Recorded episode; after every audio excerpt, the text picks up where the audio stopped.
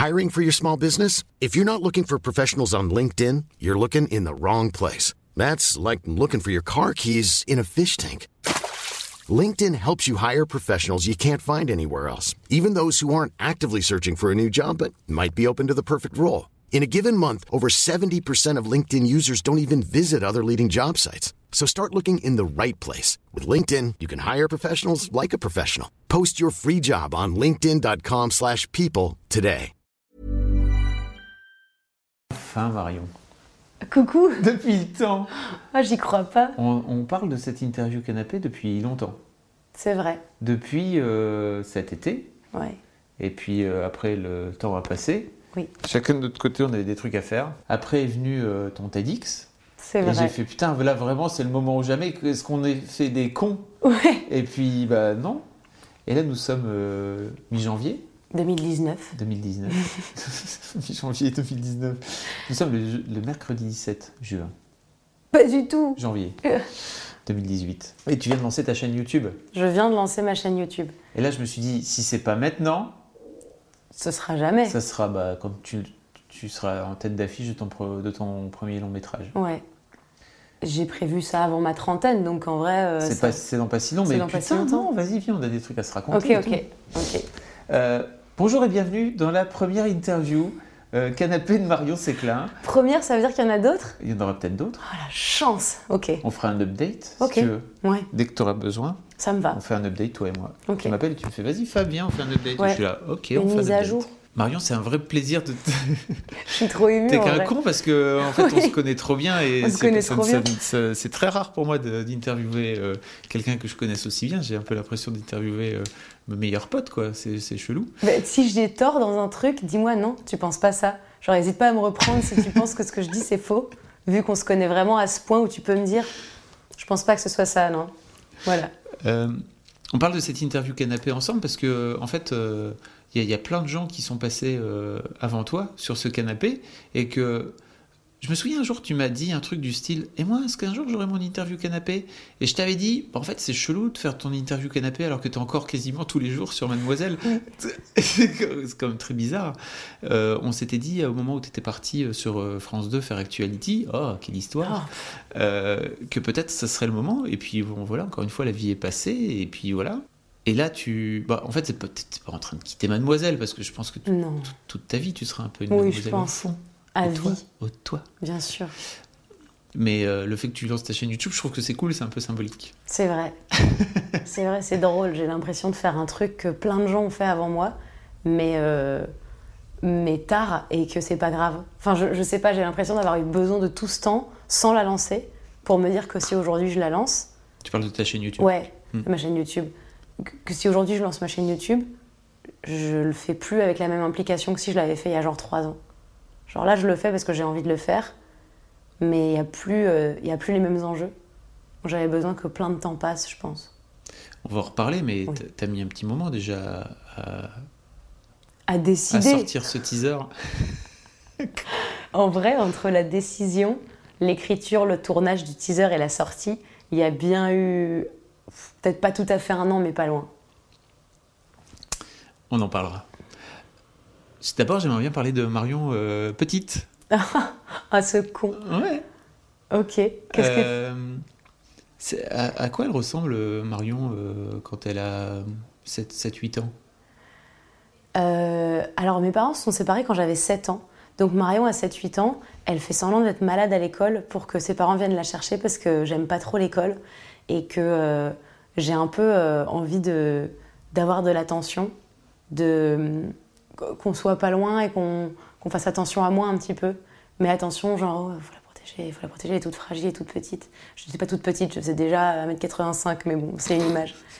J'étais. euh, je suis pas sûre de me souvenir très bien, mais je me souviens que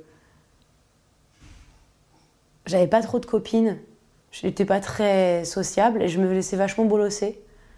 C'est pas très surprenant, mais euh, je me faisais vachement bolosser et euh, j'étais un peu une victime, ouais. Je me disais, je ne fais pas.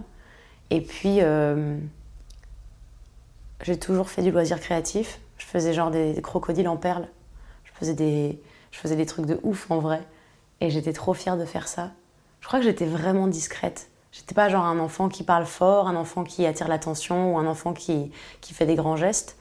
Et, et j'avais une, j'ai une grande sœur qui. Euh, on a 4 ans d'écart, mais, mais on n'est pas, on n'a pas grandi proche. On n'a pas du tout grandi proche. On a grandi loin. C'est beaucoup 4 ans, ceci dit. 4 ans, c'est beaucoup, mais mm. je, vois, je connais plein de gens qui ont 4 ans d'écart qui sont vachement soudés. Et en fait, ma sœur a sauté une classe, du coup, j'ai jamais été dans le même établissement qu'elle. J'ai jamais eu genre ma grande sœur qui me protégeait de, tu sais, des méchants et tout. Mm. Et euh, je crois que je me suis vachement construite en opposition à elle. Dans mon inconscient, je me suis jamais dit tiens, elle parle fort, je parlerai doucement. Euh, elle est astigmate, je serai hypermétrope.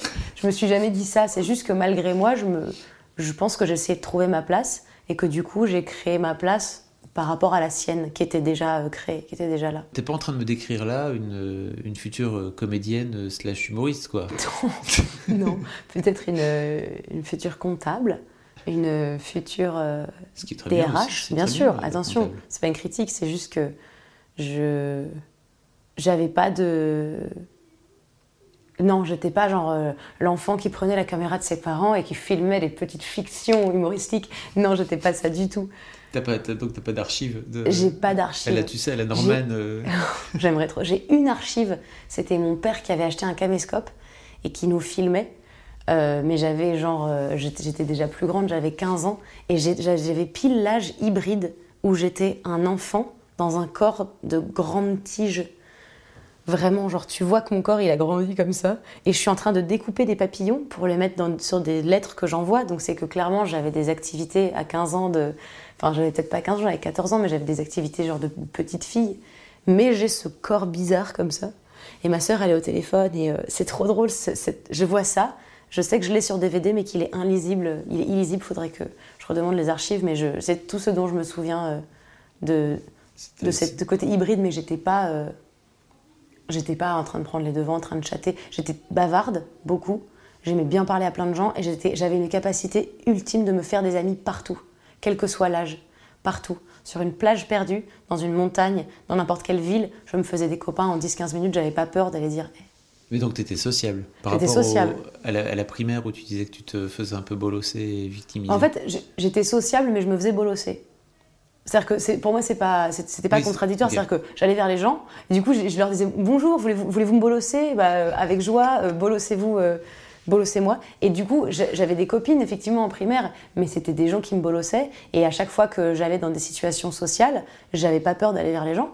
Et puis, je, sais, je prenais mon courage à deux mains, je me souviens de ce petit adrénaline, et je faisais allez, alors t'arrives, tu fais oui, euh, ton maillot de bain il est super joli, ou euh, voilà. Et donc j'allais euh, comme ça me, faire des, copains, et c'était pas très compliqué.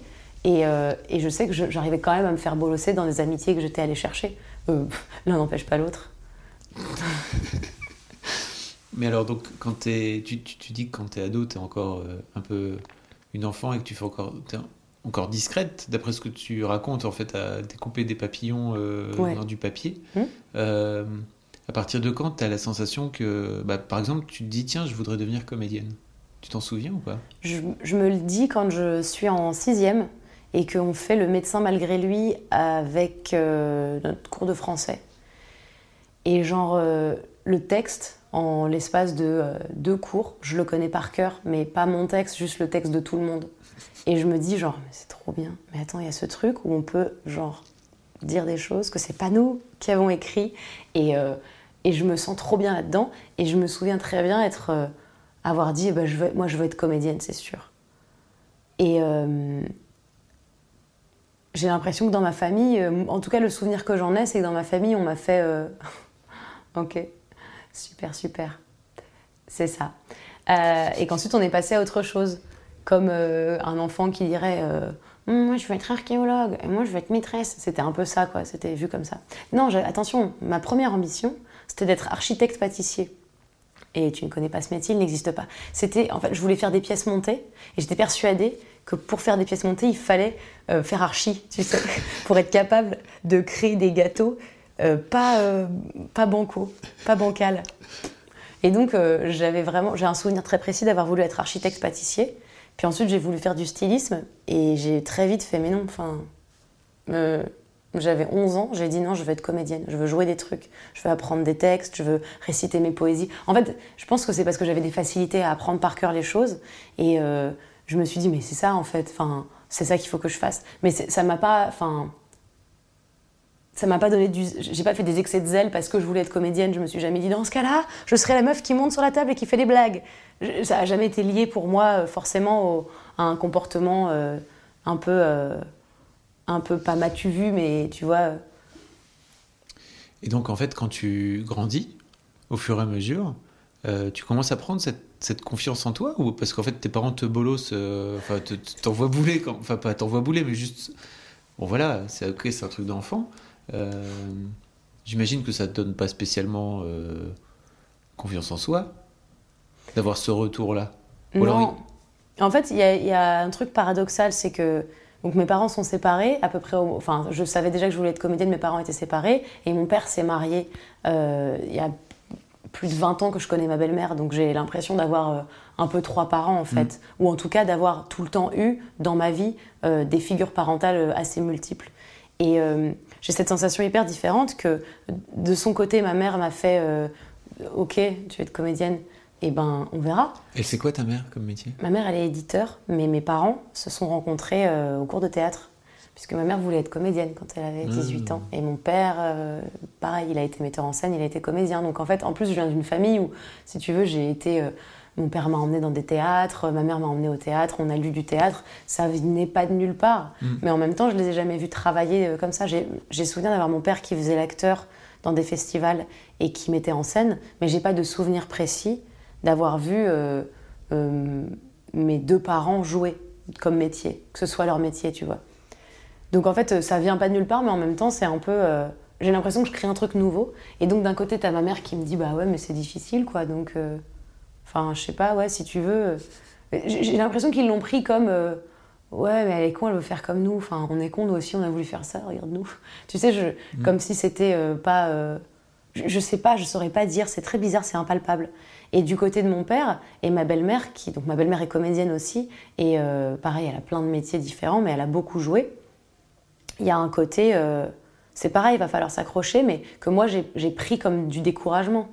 C'est-à-dire, ouais, mais c'est dur. Et puis, tous les jours, j'avais la sensation qu'il fallait que je rajoute une corde à mon arc, que je serais jamais assez bien pour le faire. Et on me disait, j'avais pas encore passé le bac, je pense que j'avais même pas encore fini le collège, qu'on me disait, si tu veux être comédienne, tu dois te taper tous les petits classiques. Tu dois te taper tout Molière, tout Racine, tout Corneille, tout Shakespeare, et tu nous fais pas chier. Tu seras jamais comédienne si tu sais pas tout ça. Et j'avais dans leur discours une sensation que c'était infaisable et qu'il y avait des étapes qui étaient obligatoires. Je me souviens, je me faisais souvent engueuler quand j'allais au théâtre et que je me souvenais pas du nom des gens qui ont joué. Je me souviens vraiment qu'on m'a beaucoup fait Ah bah, ah, tu sais même pas qui c'est Ah bah ok, bah super. Tu sais, comme si euh, euh, c'était, on cherchait à se raccrocher à des. à des. Bah du coup, tu vas échouer. Enfin, pardon, mais tu connais pas le nom des gens qui jouent au théâtre? Bah tu vas pas réussir. Et je pense pas que ce soit leur intention, c'est juste exactement ça que j'ai perçu. Je pense qu'à zéro moment, mes, mes, mes, trois parents se sont dit Eh, on va la bolosser, cette petite. Faudrait pas qu'elle réussisse, ce serait complètement con. Mais malgré eux, tous les messages qu'ils m'ont envoyés, je pense pour me protéger, en essayant de me dire attention quand même parce que c'est pas une voie facile, ça a servi que à me faire euh, passer l'idée que je serais jamais assez bien pour faire ça et que le travail ne suffisait pas. Euh, et que de toute façon, même m'imaginer travailler, c'était pas un truc qui, tu vois, il n'y avait pas de accroche-toi. Ok, c'est chaud, accroche-toi. On sera là ou on t'aidera ou je ne sais quoi. J'ai respiré, j'avais pas respiré depuis super longtemps, c'est pour ça. Et, euh, j'ai un peu l'impression que ça m'a servi de moteur quand même, comme si je m'étais dit dans mon inconscient, bah, je, vais, je vais le faire quand même. Enfin, de toute façon, j'ai pas, pas, enfin, pas envie de faire grand chose d'autre. Donc je vais pas m'arrêter là. C'était pas, tu, tu t'en servais pas comme moteur contre eux, du style euh, ils vont bien voir. Si un peu, hmm. mais c'était pas euh, ils vont bien voir, c'était je vais pas les décevoir. C'était, c'était pas genre ok, je vous vois, on va, euh, on va se rixer dans la rue. C'était, j'adore cette expression maintenant. Euh, j'étais plus en train de dire, vous, verrez en fait. Vous savez, vous savez quoi Vous me faites confiance, vous verrez. Et voilà. Et voilà. Donc ça, c'était quoi? T'avais 15 ans, c'est ça? 15-16 ans? Ouais, j'avais 15-16 ans. Euh, j'ai choisi un bac avec une option théâtre. Donc j'ai fait en sorte d'aller dans un établissement spécialisé. Je me souviens de ça parce que j'étais dans une ZEP à Paris. Moi, je suis née à Paris. J'étais dans une ZEP et euh, on avait du coup assez mauvaise réputation dans le collège où j'étais. Et, quand on devait passer au lycée, on nous disait beaucoup genre soyez pas trop ambitieux parce que si vous n'avez pas les bonnes notes, au lieu d'avoir votre premier choix, vous allez avoir votre troisième choix. Donc je m'étais dit, ok, je m'étais fait un plan de vie, j'avais fait, ok, mon premier choix, c'est un excellent établissement dans le 3e arrondissement de Paris, avec l'option théâtre, où il n'y a que L et S.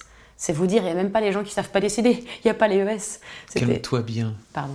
Euh, il y avait l'élite de la France, il y avait genre 99,60 000% de réussite au bac, et c'était genre le lycée, si je l'avais, waouh. Puis je m'étais dit, tu sais quoi, c'est pas grave si je l'ai pas, je ferais genre ok, je ferai Russell V3, option Russell V3, la meuf. Et donc j'avais choisi d'autres établissements, mais j'avais mis du cœur à choisir ces établissements en me disant, bah je les aurais peut-être aussi. Donc tant qu'à faire, autant que je sois relativement contente. C'est comme si je m'étais déjà faite à l'idée d'échouer et que bah ça m'allait. Et tous mes profs de collège me disaient, ok, c'est bien, on va essayer de pousser, pousser le dossier, mais on peut pas non plus faire grand-chose, il faut que tu aies des bons résultats. Et j'avais des bons résultats. J'ai passé une scolarité vraiment les doigts dans le nez, en faisant le moins possible et en sortant de ça. L'école m'angoissait, le collège m'a angoissé, le lycée m'a angoissé. J'ai haï tous ces moments-là, mais je, je, je drivais extrêmement bien. Genre, je m'en sortais. Et je, et je comptais pas en faire plus. Donc je me suis dit, tu sais quoi, je vais avoir les résultats, tu vas voir, tu vas voir ce que tu vas voir. J'ai eu les résultats et je suis rentrée directement au lycée Victor Hugo avec l'option théâtre. Donc quand j'arrive vers le 16 ans... Le lycée de Beaugosse, donc. Le lycée Beaugosse, le lycée qui, que je voulais avec l'option théâtre, avec euh, les 9 heures, le coefficient 160, j'ai oublié les chiffres, mais. et j'arrive euh, donc à 15-16 ans avec euh, ce truc de me dire je vais me faire cette, cette éducation dont on parle tant, celle qui apparemment est nécessaire pour jouer la comédie, celle qui en fait est superflue dans un certain sens. C'est bien de connaître ses classiques, soit, mais je pense pas que Sharon Stone elle connaisse ses classiques, sans vouloir m'avancer. Donc maintenant je que je le vois, je vois que je me suis mis une pression de ouf juste pour euh, correspondre à l'image que mes, que mes, des, l'image des obstacles que mes, mes parents m'avaient mis sur la route. Tu sais, faudrait que tu saches faire ça. Ok, je saurais le faire. Ouais, faudrait que tu saches faire ça. Bah, ok, je saurais le faire. Finalement, pour me dire qu'aujourd'hui, c'est cool, c'est utile. Effectivement, j'ai de la culture générale, mais euh, j'ai aussi euh, pas fait plein de choses, du coup. Comme quoi? Je sais pas, j'aurais pu j'aurais pu apprendre une autre langue, apprendre, du, apprendre à, à, jouer dans une autre langue plus tôt apprendre que c'était important aussi, qu'il n'y avait pas que la France dans la vie, par exemple, ça aurait été aussi intéressant, plutôt que me taper tout Molière. Euh, j'aurais pu me concentrer pour apprendre euh, euh, beaucoup plus de choses que j'aime aujourd'hui, plutôt que de me dire c'est cool, j'ai lu la fausse suivante de Marivaux. Mais je ne la jouerais pas, j'aurais pas envie. Donc, enfin, voilà. Je sais pas, peut-être apprendre un peu plus des astuces de la vie, de survie. Mais j'ai passé du temps à me cultiver parce que je pensais que c'était indispensable. Et donc, tu as ton bac? J'ai mon bac. Les doigts dans le nez ou? Non. Oh non. Ah non, mais c'est comme tout. J'ai mon bac, j'ai 10,5. Mes parents m'ont dit passe ton bac d'abord. J'ai dit tu sais quoi? Ok, mon gars, 10,5. C'était la dernière étape avant que mes parents acceptent que je fasse une école d'art dramatique. C'était genre ok, tu peux, mais passe ton bac. Et je me disais ok, super, je vais passer mon bac. Je l'ai eu juste, en fait, j'ai eu les bonnes. Ça t'intéressait pas trop euh cours Non. Non, j'ai, en fait, là où je reviens sur euh, toute mon éducation scolaire, je me dis, j'aurais aimé que ce soit appris différemment. En fait, ça m'aurait passionné, puisque plein de choses me passionnent, si ça n'avait pas été appris de cette manière-là. Tu vois Il y a un côté, euh, on m'apprenait des faits, et à zéro moment, on, on m'a appris à juger ces faits-là, à avoir un regard critique, à avoir. Euh, à avoir une émotion, à être, à penser, à réfléchir et à me dire ah, qu'est-ce que j'en pense? J'ai compris en terminale, quand j'ai révisé pour le bac, que l'histoire, ça avait un sens. Mm. Mais vraiment, c'est-à-dire que quand j'ai, on travaillait la guerre froide et j'étais là, attends, c'est parce que machin il a dit ça, du coup truc il a dit ouais ça se fait pas, nanani nanana, du coup on fait la guerre. J'étais là en train de faire mon Dieu, mais tout a un sens. Vous voulez dire que l'histoire c'est c'est logique, c'est pas juste des faits? Et ça m'a un peu. Je me suis dit, franchement, c'est bien que je me casse parce que comprendre maintenant l'intérêt que ça a, à zéro moment on te le dit. Hein. À l'école, on te dit ah, attention, tu travailles pas bien, tu n'auras pas de métier. Et tu es là, mais quoi, travailler bien, apprendre que, que l'eau ça s'évapore et ça devient un nuage et ensuite il repleut, ça, ça va me donner un métier, ça Tu vois ce que je veux dire? C'est pas inintéressant, c'est cool, c'est important, mais ne nous l'apprenez pas comme ça en fait. Moi, si, si demain je crée une école, mon école elle est trop cool Mon école, elle est stylée, tu vois. Elle est pas comme ça. Elle est pas, tu t'assois, t'apprends des faits, on t'apprend pas à réfléchir. Putain, l'éducation civique, j'en ris encore, quoi. Les présidents de la Ve République. Ouais, et, euh, et tout le reste. Le- le- les trucs d'humain, par exemple. Les trucs de, vivre ensemble, les trucs de- d'être con, par exemple. C'est important d'apprendre, tu vois. Et ça m'énervait un petit peu, donc... euh, je passe mon bac, j'ai 10,5 vraiment. Je l'ai juste, j'ai eu des notes de ouf toute l'année de terminale en, en philo. Et au bac, j'ai eu 7. Donc ça m'a mis dedans. J'ai eu des très bonnes notes en anglais parce que je parlais anglais couramment déjà. J'ai eu, des, j'ai eu une note correcte en allemand alors que je m'étais pas trop foulée et que je, je savais à peine dire euh, mon âge et com- que- comment je, je m'appelais. Et j'ai eu une bonne note en théâtre, j'ai eu des bonnes notes partout, sauf qu'en philo, ça m'a mis dedans. Et en fait, ça je m'en foutais. C'était comme si c'était la dernière étape, de toute façon, avant le, avant le Saint Graal, l'école d'art dramatique. Comment ça se passe à cette é- dans cette école alors? Déjà, je passe plusieurs auditions pour plusieurs écoles. Parce que euh, je me dis, euh, on sait jamais si je suis pas prise, tu sais. Donc j'apprends les mêmes scènes, ça me coûtait pas trop. Puis l'école que je voulais, celle, enfin c'est drôle, mon père, a, fait de la mise en scène dans une école d'art dramatique à Agnières.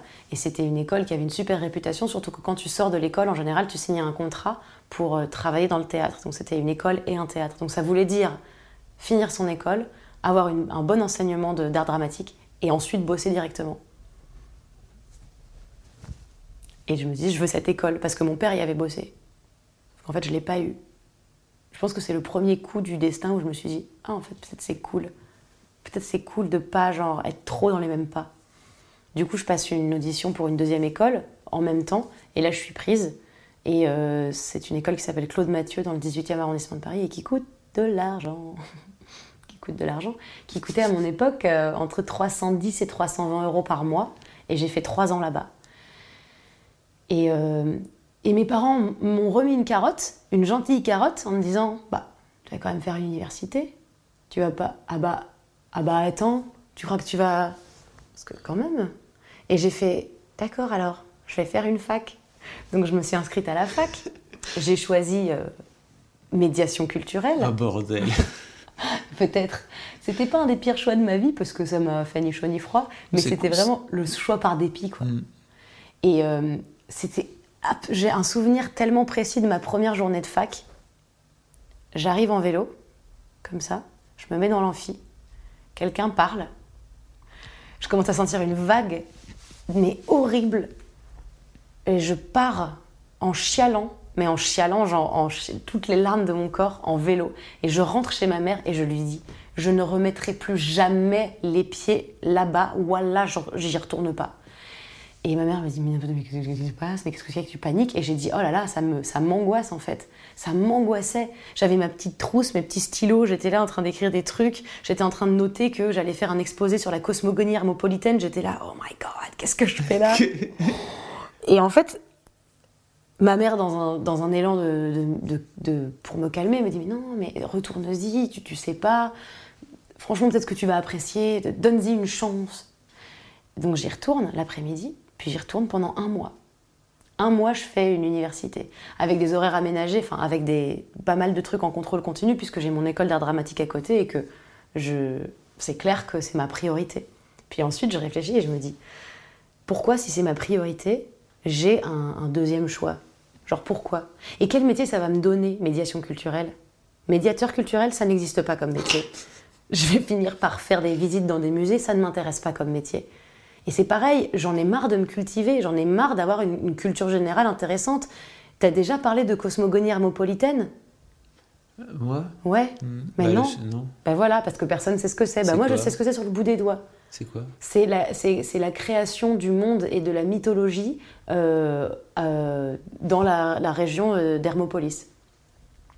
Voilà. J'ai fait un exposé dessus, donc moi je peux tout vous dire, hein, comment ils imaginaient que Dieu il aurait, euh, il serait né ensuite. Mais on s'en fout. Et en fait j'avais, c'est comme si j'avais une explosion d'infos dont on en avait mais que dalle à foutre. Et donc j'ai fait un mois, et au bout d'un mois, j'ai réussi à m'en battre assez les couilles de la pression euh, parentale, et j'ai dit, hé, hé, j'arrête la fac. Vous allez faire quoi? Et euh, évidemment, mes parents ont fait, oh, bon, quand même, ça se fait pas trop. Et j'ai dit, bah si. Et j'ai fait, vous savez quoi? Je vais prendre un boulot, je vais me payer mon école, je vais déménager de chez ma mère, je vais me payer mon loyer et je vais être assez indépendante pour qu'en fait plus jamais j'ai cette sensation que je suis obligée de faire des choses. Genre c'est cool, je sais que c'est pour mon bien, mais ça me casse les couilles vraiment de devoir faire des choses pour en plus pour euh, pour qui pourquoi. Tu le conscientises comme ça à l'époque Non, là maintenant oui. à l'époque, je me barre de chez ma mère très vite pour justement être indépendante et euh, je gagne ma vie parce que j'ai besoin de montrer à, ma mère euh, que je que je suis pas là pour rigoler en fait. Que s'il faut, je me la paierai mon école. Ok, pas de problème. C'est quoi? Elle coûte cher? Ok, pas de problème, je vais me payer mon école. Mais je le ferai comme ça. Je pense pas que je le conscientise comme ça, mais j'avais un certain besoin de ouais, de me détacher quand même de ce truc-là où j'avais l'impression que, que mes parents m'ont jamais rien imposé, en aucun sport, aucune activité extrascolaire. Euh, la seule chose que ma mère m'a imposé, c'était de faire allemand LV2, parce que comme elle parle espagnol couramment, puisqu'elle a beaucoup vécu dans des pays euh, euh, hispanophones. Hispanophones, merci, j'étais la hispanophone, ça, ça, ne se dit pas. Hispanophone, elle m'a dit, c'est une langue qui est plus simple à apprendre, tu n'auras jamais l'occasion d'apprendre l'allemand. Et du coup, j'ai fait allemand LV2 et, et c'est pareil, je, je, ça m'intéresse ça me, peu importe. En fait, j'aurais fait espagnol, ça aurait été pareil, je m'en foutais. LV2, c'est, ça, m'a, ça m'a gavé. Et euh, je le conscientise pas comme ça, mais je me barre en me disant eh, Vous allez faire quoi? Oups, hop, je suis hors d'atteinte. Et, euh, et je m'en fiche. En vrai, je m'en fiche. Enfin, sur le coup, je m'en fiche. J'ai, fait mon exposé. Euh, je suis partie au bout d'un mois de, de, fac. La fac me court pas après en disant Non, Marion, revient, c'est trop mignon. Ça, c'est sûr. Ouais. Puis je, j'ai même pas gardé des souvenirs euh, impérissables de l'université. Quoi. Et comment ça se passe alors dans cette école? Au début, tu as toujours ce truc, on est tous euh, dans une grande salle qui ressemble à une salle de théâtre et le, le monsieur Claude Mathieu, le directeur de l'école, nous dit c'est un métier difficile. Là, par exemple, normalement, statistiquement, il n'y en a qu'un de vous par rangée qui va réussir. Et moi, j'étais là qui ce sera Et tu sais, j'étais pas du tout en train de me dire ce sera moi, ce sera moi. Et donc je rentre dans cette ambiance. Je suis pas, euh, je suis pas du genre à mettre des bâtons dans les roues ou à être euh, sur le devant. Et je rentre dans une ambiance un peu compétitive, surtout qu'il y a beaucoup de nanas qui font ce métier-là. Et, euh, et je me rends compte qu'on compare beaucoup la taille de son zizi. Mais je me dis c'est pas grave, j'ai un enseignement là-bas qui est vraiment très bon. Les profs me plaisent, les cours me plaisent. Sauf que moi je bosse à côté. Je bosse beaucoup, je bosse en 39 heures parce que j'ai beaucoup de frais. Donc je suis serveuse, je travaille la nuit, je travaille le week-end et je vais en cours la journée. Donc je fais ce que je peux pour suivre. En vrai, c'était pas invivable, c'est-à-dire que j'arrivais à aller, aller en cours, à bosser des scènes et quand même à travailler. Juste, j'avais pas de vie sociale. Bon, c'est qu'un détail. Et finalement, je m'en sors bien, mais dans l'école, il y a une espèce de mauvaise réputation de, gens qui ne sont pas impliqués, tu sais. Donc t'es pas impliqué dans l'école bah non, je suis pas trop invitée aux événements sociaux, j'ai pas trop le temps de faire certaines scènes avec certaines personnes, donc je suis un peu mise de côté et je me fais bolosser comme j'ai toujours adoré socialement me faire bolosser, c'est un peu ma passion. Euh, je, me fais des, je me fais des amis euh, là-bas, des gens avec qui je suis restée en bon contact, mais j'apprécie assez peu cette espèce d'ambiance un peu sectaire de. Euh, tu sais, nous, le théâtre subventionné, enfin, on n'aime pas ça du tout. C'est vraiment une école avec des bourgeois qui sont financés par leurs parents, du début jusqu'à la fin, et qui viennent te dire Ouais, mais toi, t'es pas dispo pour les répètes, donc en fait, on préfère pas faire la scène avec toi. Et tu te dis, genre, waouh, la solidarité, c'est cool, ça commence très tôt à disparaître, apparemment. Bah, ça, enfin, genre, ça n'arrive pas.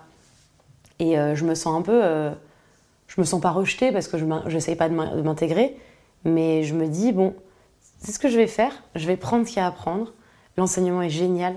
J'ai eu une prof de, de, corps qui était exceptionnel, qui a réussi à faire de cette espèce de tige informe qu'était mon corps un truc à l'aise sur la scène. J'ai réussi à avoir une prof de voix qui m'a aidé à, placer ma voix, à respirer, à, avoir une voix. Elle, me disait un truc qui était génial. Elle me disait euh, il faut que vous ayez chacun votre voix. Là, vous avez la voix de vos parents, vous avez les intonations de vos parents, vous avez les voix de gens que vous avez entendus. Ayez votre voix. Parlez comme vous, vous parlez. Et j'étais là, waouh, on va créer des trucs. J'ai eu des profs de, de, théâtre euh, qui étaient euh, complètement barrés, qui nous faisaient faire des pièces géniales. J'ai eu aussi des profs qui étaient des gros connards. Mais je n'ai plus trop de souvenirs de ça, juste que. Euh, il prenait un malin plaisir à créer des, compétitions dans les gens et quand on faisait la distribution, on n'avait pas le choix ou alors c'était un peu, enfin c'était douloureux quoi. C'était quand même une ambiance douloureuse. Je crois que dès qu'il y a plus de quatre personnes dans la même pièce, j'ai toujours un peu du mal à, tirer mon épingle du jeu. Et donc moi je m'éteignais, enfin je m'écrasais beaucoup en cours. Je, m'écrasais. Et je me souviendrai toujours de cette fois où j'ai eu, euh, on avait euh, à la fin de chaque euh, trimestre des évaluations ou semestre, je sais plus. Et donc c'était les profs qui, nous, disaient ce qu'ils pensaient de nous.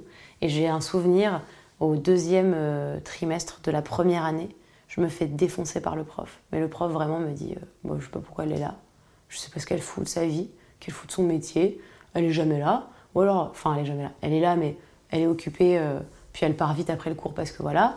Euh, oui ok bon voilà, elle, elle, sait faire des trucs, mais qu'est-ce qu'elle branle là? Et genre je me mets à, à, partir à pleurer en panique. Et en plus, comme par hasard, je devais aller bosser.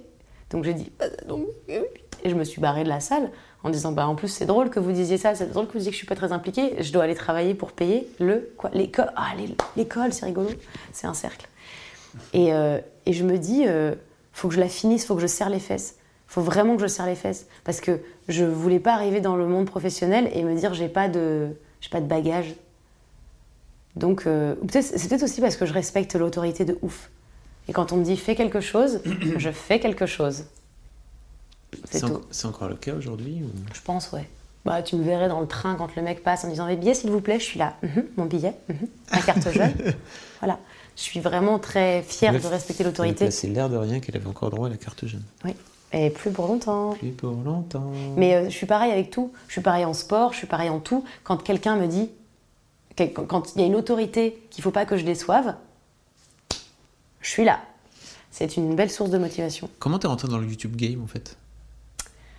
C'est une belle histoire que le YouTube Game. Je. Parce que ça démarre de là. Ouais, c'est vrai. La, la, la boucle. J'arrive vers la fin de mon année scolaire. Alors, je change de métier 57 fois pendant que je suis étudiante parce qu'il faut que je gagne ma vie et que je rencontre des gens cons. Sur ma route euh, se placent des petits gravillons et du verre pilé.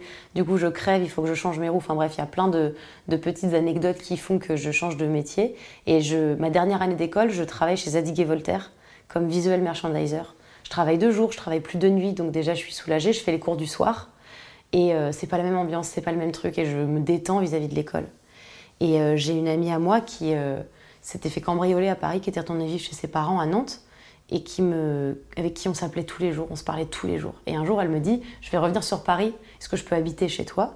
Et moi, je lui dis Bienvenue, viens. Donc, elle a habité chez moi pendant un mois facile. C'était drôle parce qu'elle était allergique à boulettes. À savoir que j'ai boulettes depuis que j'ai 19 ans. Hein. Je le dis pour. Euh, c'est important, c'est. Oh, ça va C'est quand même un, un personnage. Hein. Elle était allergique à boulettes et du coup elle était obligée. J'ai beaucoup de mal avec, ce, non, avec cet elle est animal. D'une manière générale. Elle est gentille. On a une relation conflictuelle, elle et moi. Vrai. Elle est allergique à boulettes et elle est obligée de prendre des antihistaminiques pour vivre chez moi. Et elle le fait, c'est quoi Genre elle se démonte pas. Et à un moment, elle m'envoie une vidéo d'un gars qui, qui s'appelle La Ferme Jérôme et elle me dit c'est trop drôle, il faut que tu regardes. Et on voyait pas de vidéo, on regardait pas de vidéo. Elle m'avait envoyé une fois une vidéo de Cyprien qui parlait du parlait du, du, comment du, du McDo. Okay. Et euh, j'avais fait euh, ouais, ok, donc, euh, ok. Donc je regarde la vidéo. je me dis, ben, c'est trop drôle, la ferme Jérôme, mais il est trop drôle ce gars. Et elle me dit, c'est trop cool. Je l'ai ajouté sur Facebook et il m'a répondu. Et j'étais là, tu m'en diras tant. Et donc, il papote, donc mon amie Virginie et Jérôme, pendant pas mal de temps. Et à un moment, elle me dit, bah, il m'a proposé de venir chez lui dans sa coloc. si tu veux venir, viens. Et je viens aussi. Et donc, je rencontre Jérôme.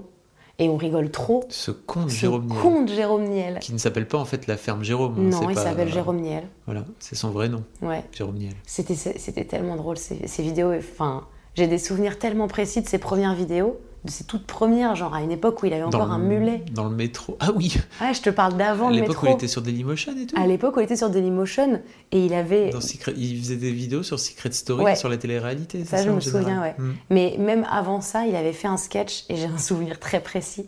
Il avait fait un sketch où il imitait un pick-up artiste qui aidait un mec. Et en fait, c'était génial parce qu'il avait donc un casque et, et un micro. Et en fait, il était genre à un mètre du mec derrière lui. Et il lui disait. Et donc, il disait au mec par le micro dis-lui bonjour à la dame, ok Dis-lui, ta bouche ferait un magnifique collier pour ma bite. Et il le disait avec, de manière tellement linéaire. Et moi, j'étais là en train de dire, c'est tellement drôle. Je répète, ta bouche ferait un magnifique collier pour ma bite. Et je trouvais ça tellement drôle. Il avait tellement des. des- Ça vous fait rire les blagues sexistes alors Marion Séclin c'est Ouais, Parce que moi je pensais que vous étiez féminazie. Oui, c'est vrai, je le suis. On en reparlera non, mais plus tard. pourquoi, il était drôle? Parce qu'en fait, il était, très, il était très dans la parodie du pick-up artiste. Mm. C'est-à-dire qu'il était, il était pas, euh, il avait pas un propos euh, hyper profond en train de dire ouais, tu vois, les femmes, ça se drague vraiment de manière naturelle. Les femmes sont des humains comme les autres. Non, c'était juste que lui, il faisait le connard. Il faisait le pick-up artiste. Avec, il avait les cheveux longs là. Il avait la même coupe que moi sans la frange. Et il les mettait derrière ses oreilles. Il était comme ça. Et euh, du coup, on accroche beaucoup euh, humainement. Et je lui dis, si t'as besoin pour jouer dans ta vidéo, moi je trouve que je suis comédienne, je finis mes études et tout, c'est cool. Et il me fait, ouais, carrément, on s'en reparle. Et puis un jour, je finis mon école et, comme on se voyait souvent, il me dit, bah, j'ai besoin d'une nana pour jouer dans, dans une vidéo sur les soldes. J'ai décidé de, de refaire euh, des, des vidéos différentes et il change de son, de son format podcast pour aller vers son format Jérôme dans le métro, Jérôme à la plage, Jérôme à la piscine. Et, donc il me dit je veux faire Jérôme pendant les soldes. Et euh, il me dit tu peux faire la vendeuse. J'étais là. Pardon? Je suis vendeuse chez David et Voltaire. Donc mon gars, évidemment il y a plein de vannes que, que, que je, qui, sont super et que tu vis tous les jours quand tu bosses pour, dans le prêt-à-porter de luxe. Et donc je joue ce rôle-là et c'est mon premier, euh, mon premier grand rôle, si je puis m'exprimer ainsi, sur Internet. Et euh, donc la vidéo fonctionne, et, parce que ce- il fonctionnait, parce qu'il était dans l'air du temps et que c'était très cool. Et euh, du coup, à force de le fréquenter, je rencontre tous les gens de YouTube, puisque c'était un moment où les gens de YouTube, ils étaient peu, et ils se sont dit, eh venez, on se rencontre tous. Donc t'avais Norman, Cyprien, t'avais Mister V, t'avais Natou, t'avais Kemar, t'avais euh, des, des gens dont j'ai oublié les noms, mais euh, il y avait clairement tout ce petit groupe-là, et c'était devenu un- une petite famille de gens qui s'entraident assez, assez, de manière assez cool, en fait. Et j'étais pas loin, puisque je jouais dans pas mal de vidéos pour Jérôme, notamment quand il a été euh, sur MTV. C'était pareil, c'était pratique. Moi, j'avais un emploi à côté, donc j'avais pas besoin qu'il me paye. Et lui, à côté, il n'avait pas de comédienne. Donc, euh, il m'embauchait. Et c'était assez cool. Et vient l'heure euh, où il rencontre Fabrice Florent. Il fait euh, une interview avec Fabrice Florent, je sais pas si tu vois qui c'est, Je connais pas ce mec. pour un site qui s'appelait Gentlemake. Ah oui, Gentlemake. Gentlemake. Oui. Et euh, il me parle de Fabrice Florent en me disant que c'est un gars sympa, qu'il a le site Mademoiselle et tout. Et moi, je vais voir d'une oreille et je fais Ah oui, c'est sympa, c'est cool. Et puis euh, Natou rencontre Fabrice Florent Hmm. pour faire un street style et Natou lui parle de moi à Fabrice Florent. Et Fabrice Florent, euh, je le contacte par Twitter et je lui dis On peut se rencontrer, peut-être que je pourrais faire un street style aussi, je sais pas. En plus, en plus je sais pas ce que c'est et puis j'ai même pas un style de ouf. Et je sais pas pourquoi, c'est comme si euh, j'avais été transcendée par le par l'audace et que j'avais fait bah voilà. Et je rencontre Fabrice. Je peux parler de toi à la première per- enfin la- je peux dire tu. C'est con. Ok.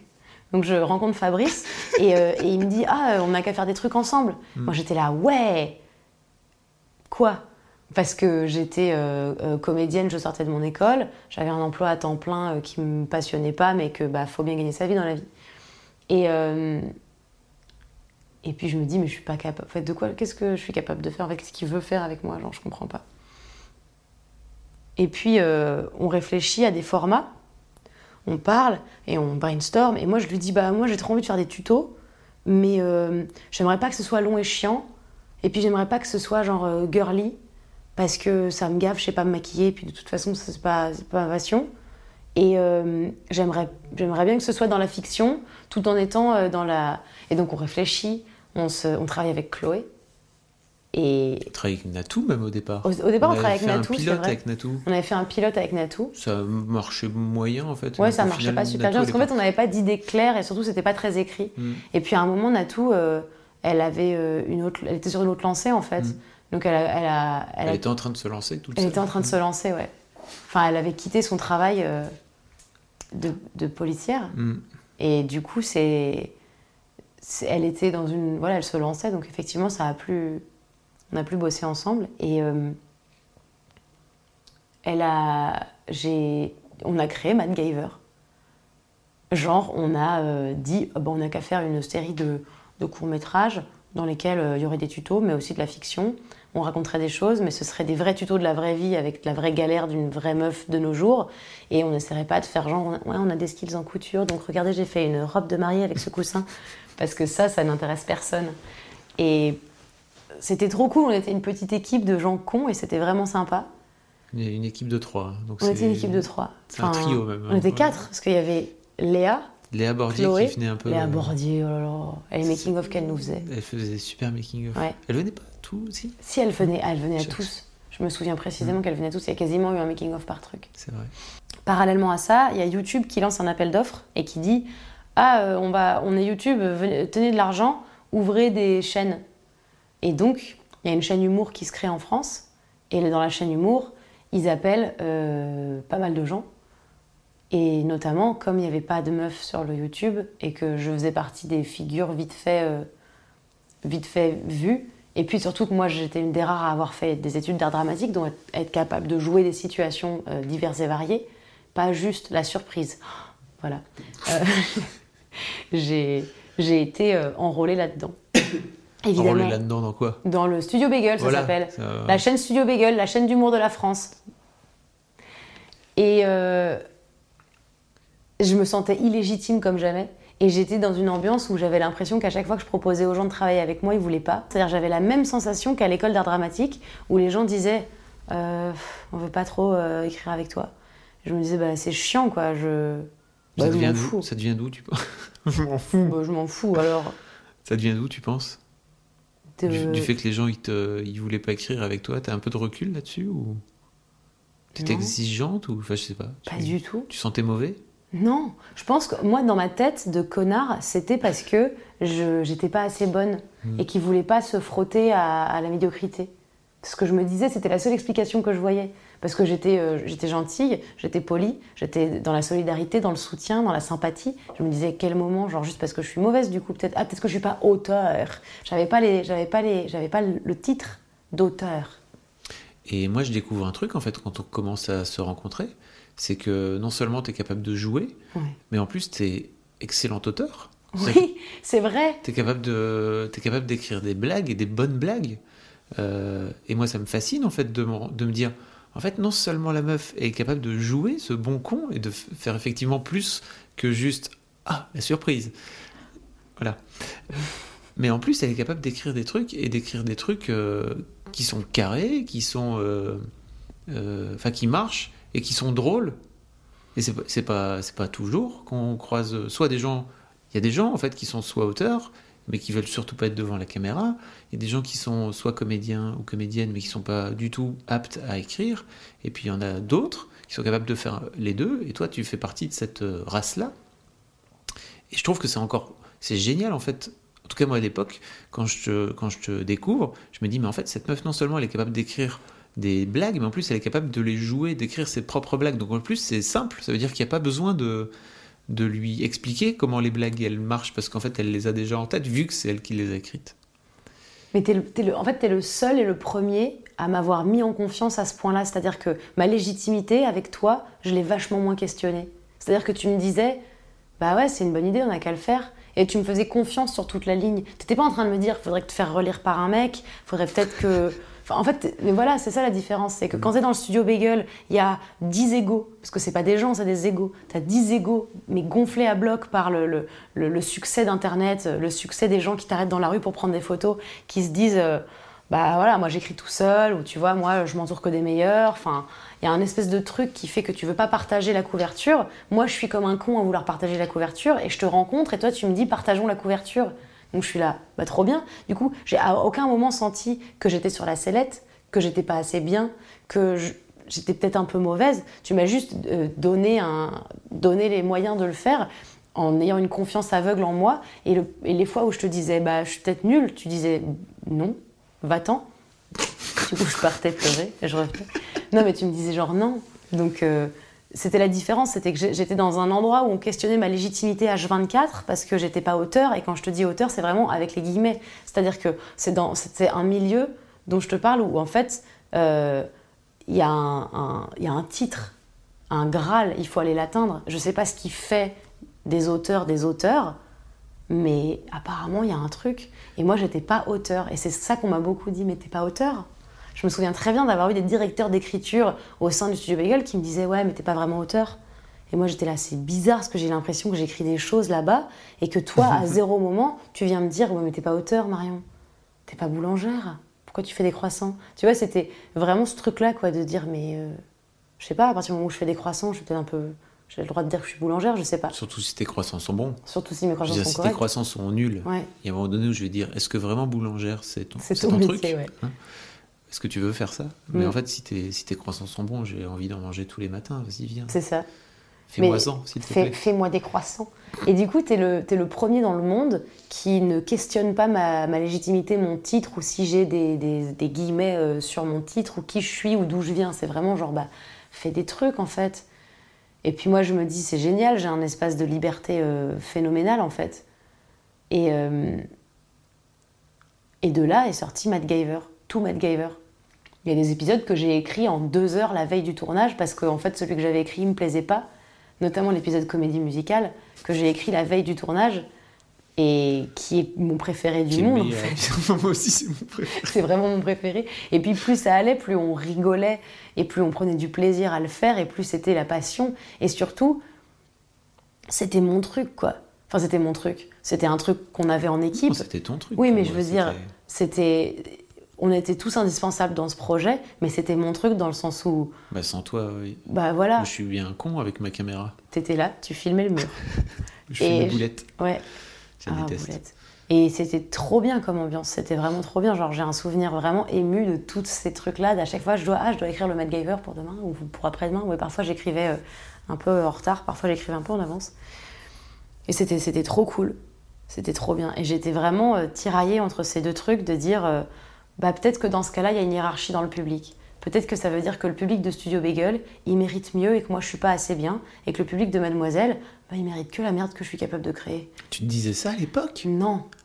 Je me. Bah, No shit Si, un peu. C'est vrai? Bah, pas, je me disais pas ça comme ça, mais je me disais, pour, mais, mais pour tout mon entourage de YouTube, ce que je faisais sur Mademoiselle, c'était c'était bon pour Mademoiselle. Tu vois ce que je veux dire? Il y avait cette condescendance. Bah, En termes de prod, c'est sûr qu'on on n'atteignait pas les trucs que le bagel pouvait faire. Oui, mais au-delà de ça, c'est-à-dire que même le concept, même les idées, même le public à qui je parlais, on était sur une condescendance tellement absolue de alors oui, effectivement, chez Bagel, on produit des choses, on met des éclairages, on a des gens qui font des métiers qu'on ne comprend pas, mais euh, derrière, il n'y avait pas de fond. À l'inverse, chez Mademoiselle, je pouvais mettre du fond, et j'ai toujours eu la sensation que malgré toutes les bonnes idées que j'ai eues au sein de Mademoiselle, mais jamais personne dans le YouTube game ne m'a soutenu en disant c'est bien ce que tu fais sur Mademoiselle. De personne, personne. Non. Bon, Bah, donne un nom. je sais pas. Bah, dis. Si, il y a des gens qui. bah, évidemment, il y a le public qui, qui aimait Matt Giver adorait ça, mais par exemple, Bagel a partagé une fois une vidéo de Matt Giver. Moi, j'étais content. Une fois. Sur 12 vidéos, mon gars. Hmm. Ça n'a jamais été assez bien. Il y avait une sorte de hiérarchie qui s'était créée. Et dans ma tête, je me disais comment c'est possible que dans un milieu, on me, relègue au plan de meuf qui doit avoir l'air triste dans des séries où elle fait une pute. Et, comment ça se fait que de l'autre, je peux faire ce que je veux, j'ai carte blanche. Et, je suis limite encouragée à faire mieux et à faire plus.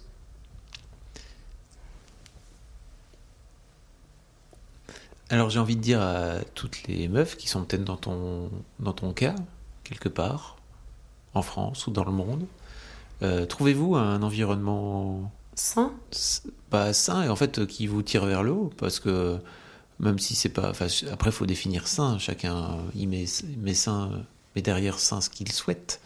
Mais en tout cas qui vous tire vers le haut et qui vous pas, pas qui vous tire vers le bas quoi c'est relou. Oui. d'une manière Après, je pense que je me tirais aussi vers le bas parce que j'ai jamais eu un ascendant euh, phénoménal en termes d'être humain. Genre, je suis, je suis pas le- la meuf qui rentrait dans la pièce et qui, et qui calmait tout le monde de par mon charisme. Tu vois, j'étais pas cette meuf-là quand j'ai commencé sur Internet. J'étais. euh, ça veut dire que je le suis aujourd'hui Non, j'étais pas cette meuf-là du tout. Donc j'avais la sensation que quand je rentrais dans une pièce avec d'autres gens qui avaient ce charisme-là, bah, moi il fallait que je m'éteigne et que toi tu me laissais rentrer dans la pièce et tu disais tu mets ton charisme où tu veux, ça peut remplir l'espace, c'est pas, pas un problème. Tu vois, il y avait ça aussi, c'était genre tu me laissais être sans trop euh, avoir besoin que je te signe un paplard pour dire si j'ai fait des études, si je suis auteur. Voilà. Tu as toujours mérité à mes yeux, c'est marrant que tu dises ça. Mais ouais, mais pour moi, jamais- c'était genre non, fallait le gagner. Mm. J'ai l'habitude d'environnement de travail que professionnel dans tout ce que j'ai fait. Quand j'étais euh, vendeuse chez H&M, chez Zadig et Voltaire, quand j'étais serveuse, quand j'étais hôtesse en boîte de nuit, quand j'ai été euh, tout, j'ai toujours eu cette idée qu'il fallait que ça se passe mal, que c'était normal de bosser avec des connards, que c'était normal d'être abusé par des gens au-dessus de toi hiérarchiquement. Je parle pas d'abuser euh, en mode harcelé, juste un peu, euh, un peu challengé de manière assez désagréable, que c'était normal de pas t'entendre avec tes collègues, que c'était normal que les collègues qui veuillent réussir t'écrasent la gueule, que c'était normal de, de devoir quémander quand tu avais besoin d'un- d'un avantage du type est-ce que je peux partir un peu plus tôt parce que j'ai un truc? Pour moi, c'était comme ça. Le milieu du travail, pour moi, c'était un milieu de chiens. Alors, le milieu du travail est un milieu de chiens, je pense, en général. Oui. Bah, du coup, quand tu es prêt à ça, quand tu te dis que tu, tu, tu mérites que ça, de toute façon, quand tu rencontres un milieu où c'est pas le cas, Mm. tu te dis putain, c'est un prank. Oh, vous êtes con, vous m'avez fait croire que vous êtes con.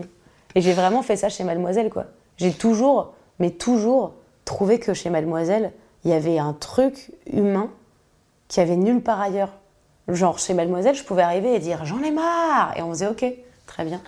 Alors que dans tous les autres métiers que j'avais eus, je pouvais arriver et dire j'en ai marre un peu. Et on faisait ah, t'es chiante.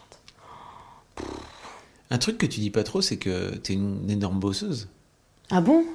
Bah, de ouf. Ah, j'ai l'impression d'être une grosse flemmarde. Oh putain.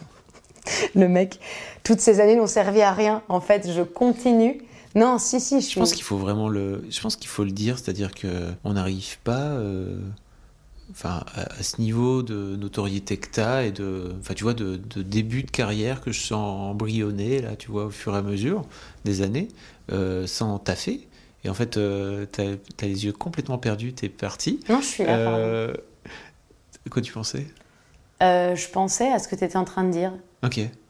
Euh, ouais, effectivement. T'as t'as- t'as fait comme une, comme une mule en fait. T'as vraiment bossé de, de fou. Et en fait, euh, tu disais que chez, chez Bagel c'était compliqué parce que t'étais pas forcément considéré, etc. Mais en fait, moi je pense aussi que c'est une bonne école. Faut pas trop y rester, je pense, parce que c'est compliqué de. En fait, si tu te fais tirer vers le bas sans arrêt, c'est compliqué. T'es arrivé chez Mademoiselle avec un, un bagage et une frustration aussi qui est, euh, en fait. euh, bah, ton texte il est pas bon, il faut le rebosser. Et je pense que c'est une vraie, c'est une vraie discipline et c'est une vraie école qui peut-être te, t'as tendance aujourd'hui à croire que ça t'a. Non, parce qu'en fait, c'est pire que ça. C'était pas ton texte, il est pas bon, il faut le rebosser. C'était pas bosse mieux. C'était pas des trucs qui me poussaient. C'était genre, n'écris même pas de texte.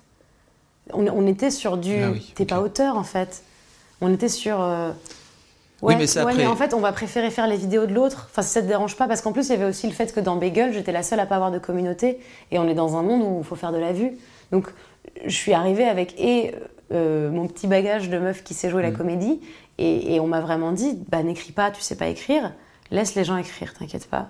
Donc, j'ai jamais essayé d'être meilleure, à part chez Mademoiselle, où, où j'avais des retours, où j'avais des trucs. Le peu de trucs que j'ai écrits pour euh, Bagel, je me suis tellement battue à l'intérieur de moi pour réussir à dire ok on va trouver un compromis parce que je veux le faire. Par exemple la friend zone ça a été un combat, mais un combat tellement que je, m'en souviens très bien qui a été douloureux pour moi. C'est-à-dire que je voulais sortir la friend zone, je voulais de manière ambitieuse faire une vidéo avec des moyens et des décors. Et j'écris la friend zone et le DA me dit mais euh, en fait, euh, c'est- pas ça euh, la friend zone. C'est les meufs qui mettent les mecs dans la friend zone. J'étais là, bah non. Enfin, si, c'est possible aussi. C'est Oui, juste t'as mais- deux, mais t'as deux perceptions. oui, bien sûr, mais l'idée c'était pas de faire une vidéo où et en fait il me dit ouais, ce serait drôle, peut-être on fait une cave et genre la nana elle a plein de mecs dans des dans sa cave dans des prisons et elle leur donne de la viande et j'étais là ah ouais donc on part sur des espèces d'énormes connasses. On est sur le personnage de donc voilà. Le mec typiquement friendzoné était en train de me dire ouais mais comme moi je suis friendzoné et que les meufs c'est toutes des sales putes bah on va pas faire une vidéo où c'est pas de la faute des meufs. J'étais là ah bah si. Hey, I'm Ryan Reynolds. Recently, I asked Mint Mobile's legal team if big wireless companies are allowed to raise prices due to inflation. They said yes. And then when I asked if raising prices technically violates those onerous two year contracts, they said, What the f are you talking about, you insane Hollywood ass? So to recap, we're cutting the price of Mint Unlimited from $30 a month to just $15 a month. Give it a try at mintmobile.com slash switch. $45 upfront for three months plus taxes and fees. Promo for new customers for limited time. Unlimited more than 40 gigabytes per month. Slows. Full terms at mintmobile.com. si on va faire ça. Et j'ai dû lutter, mais lutter pour réussir à faire une vidéo qui dise pas trop c'est de notre faute. C'est activement un être humain contre un autre être humain qui fait exprès et qui regarde en souriant et qui fait Je vais maintenant te voler ton cœur, tu n'en auras plus besoin. Et ça, c'était dit- c'était douloureux, c'était difficile. Parce que je voulais pas lâcher mes idées. Mais elle est trop bien la vidéo à la Oui, fin. elle est bien, finalement, je suis très contente. Mais ça a été une, ça a été une bagarre.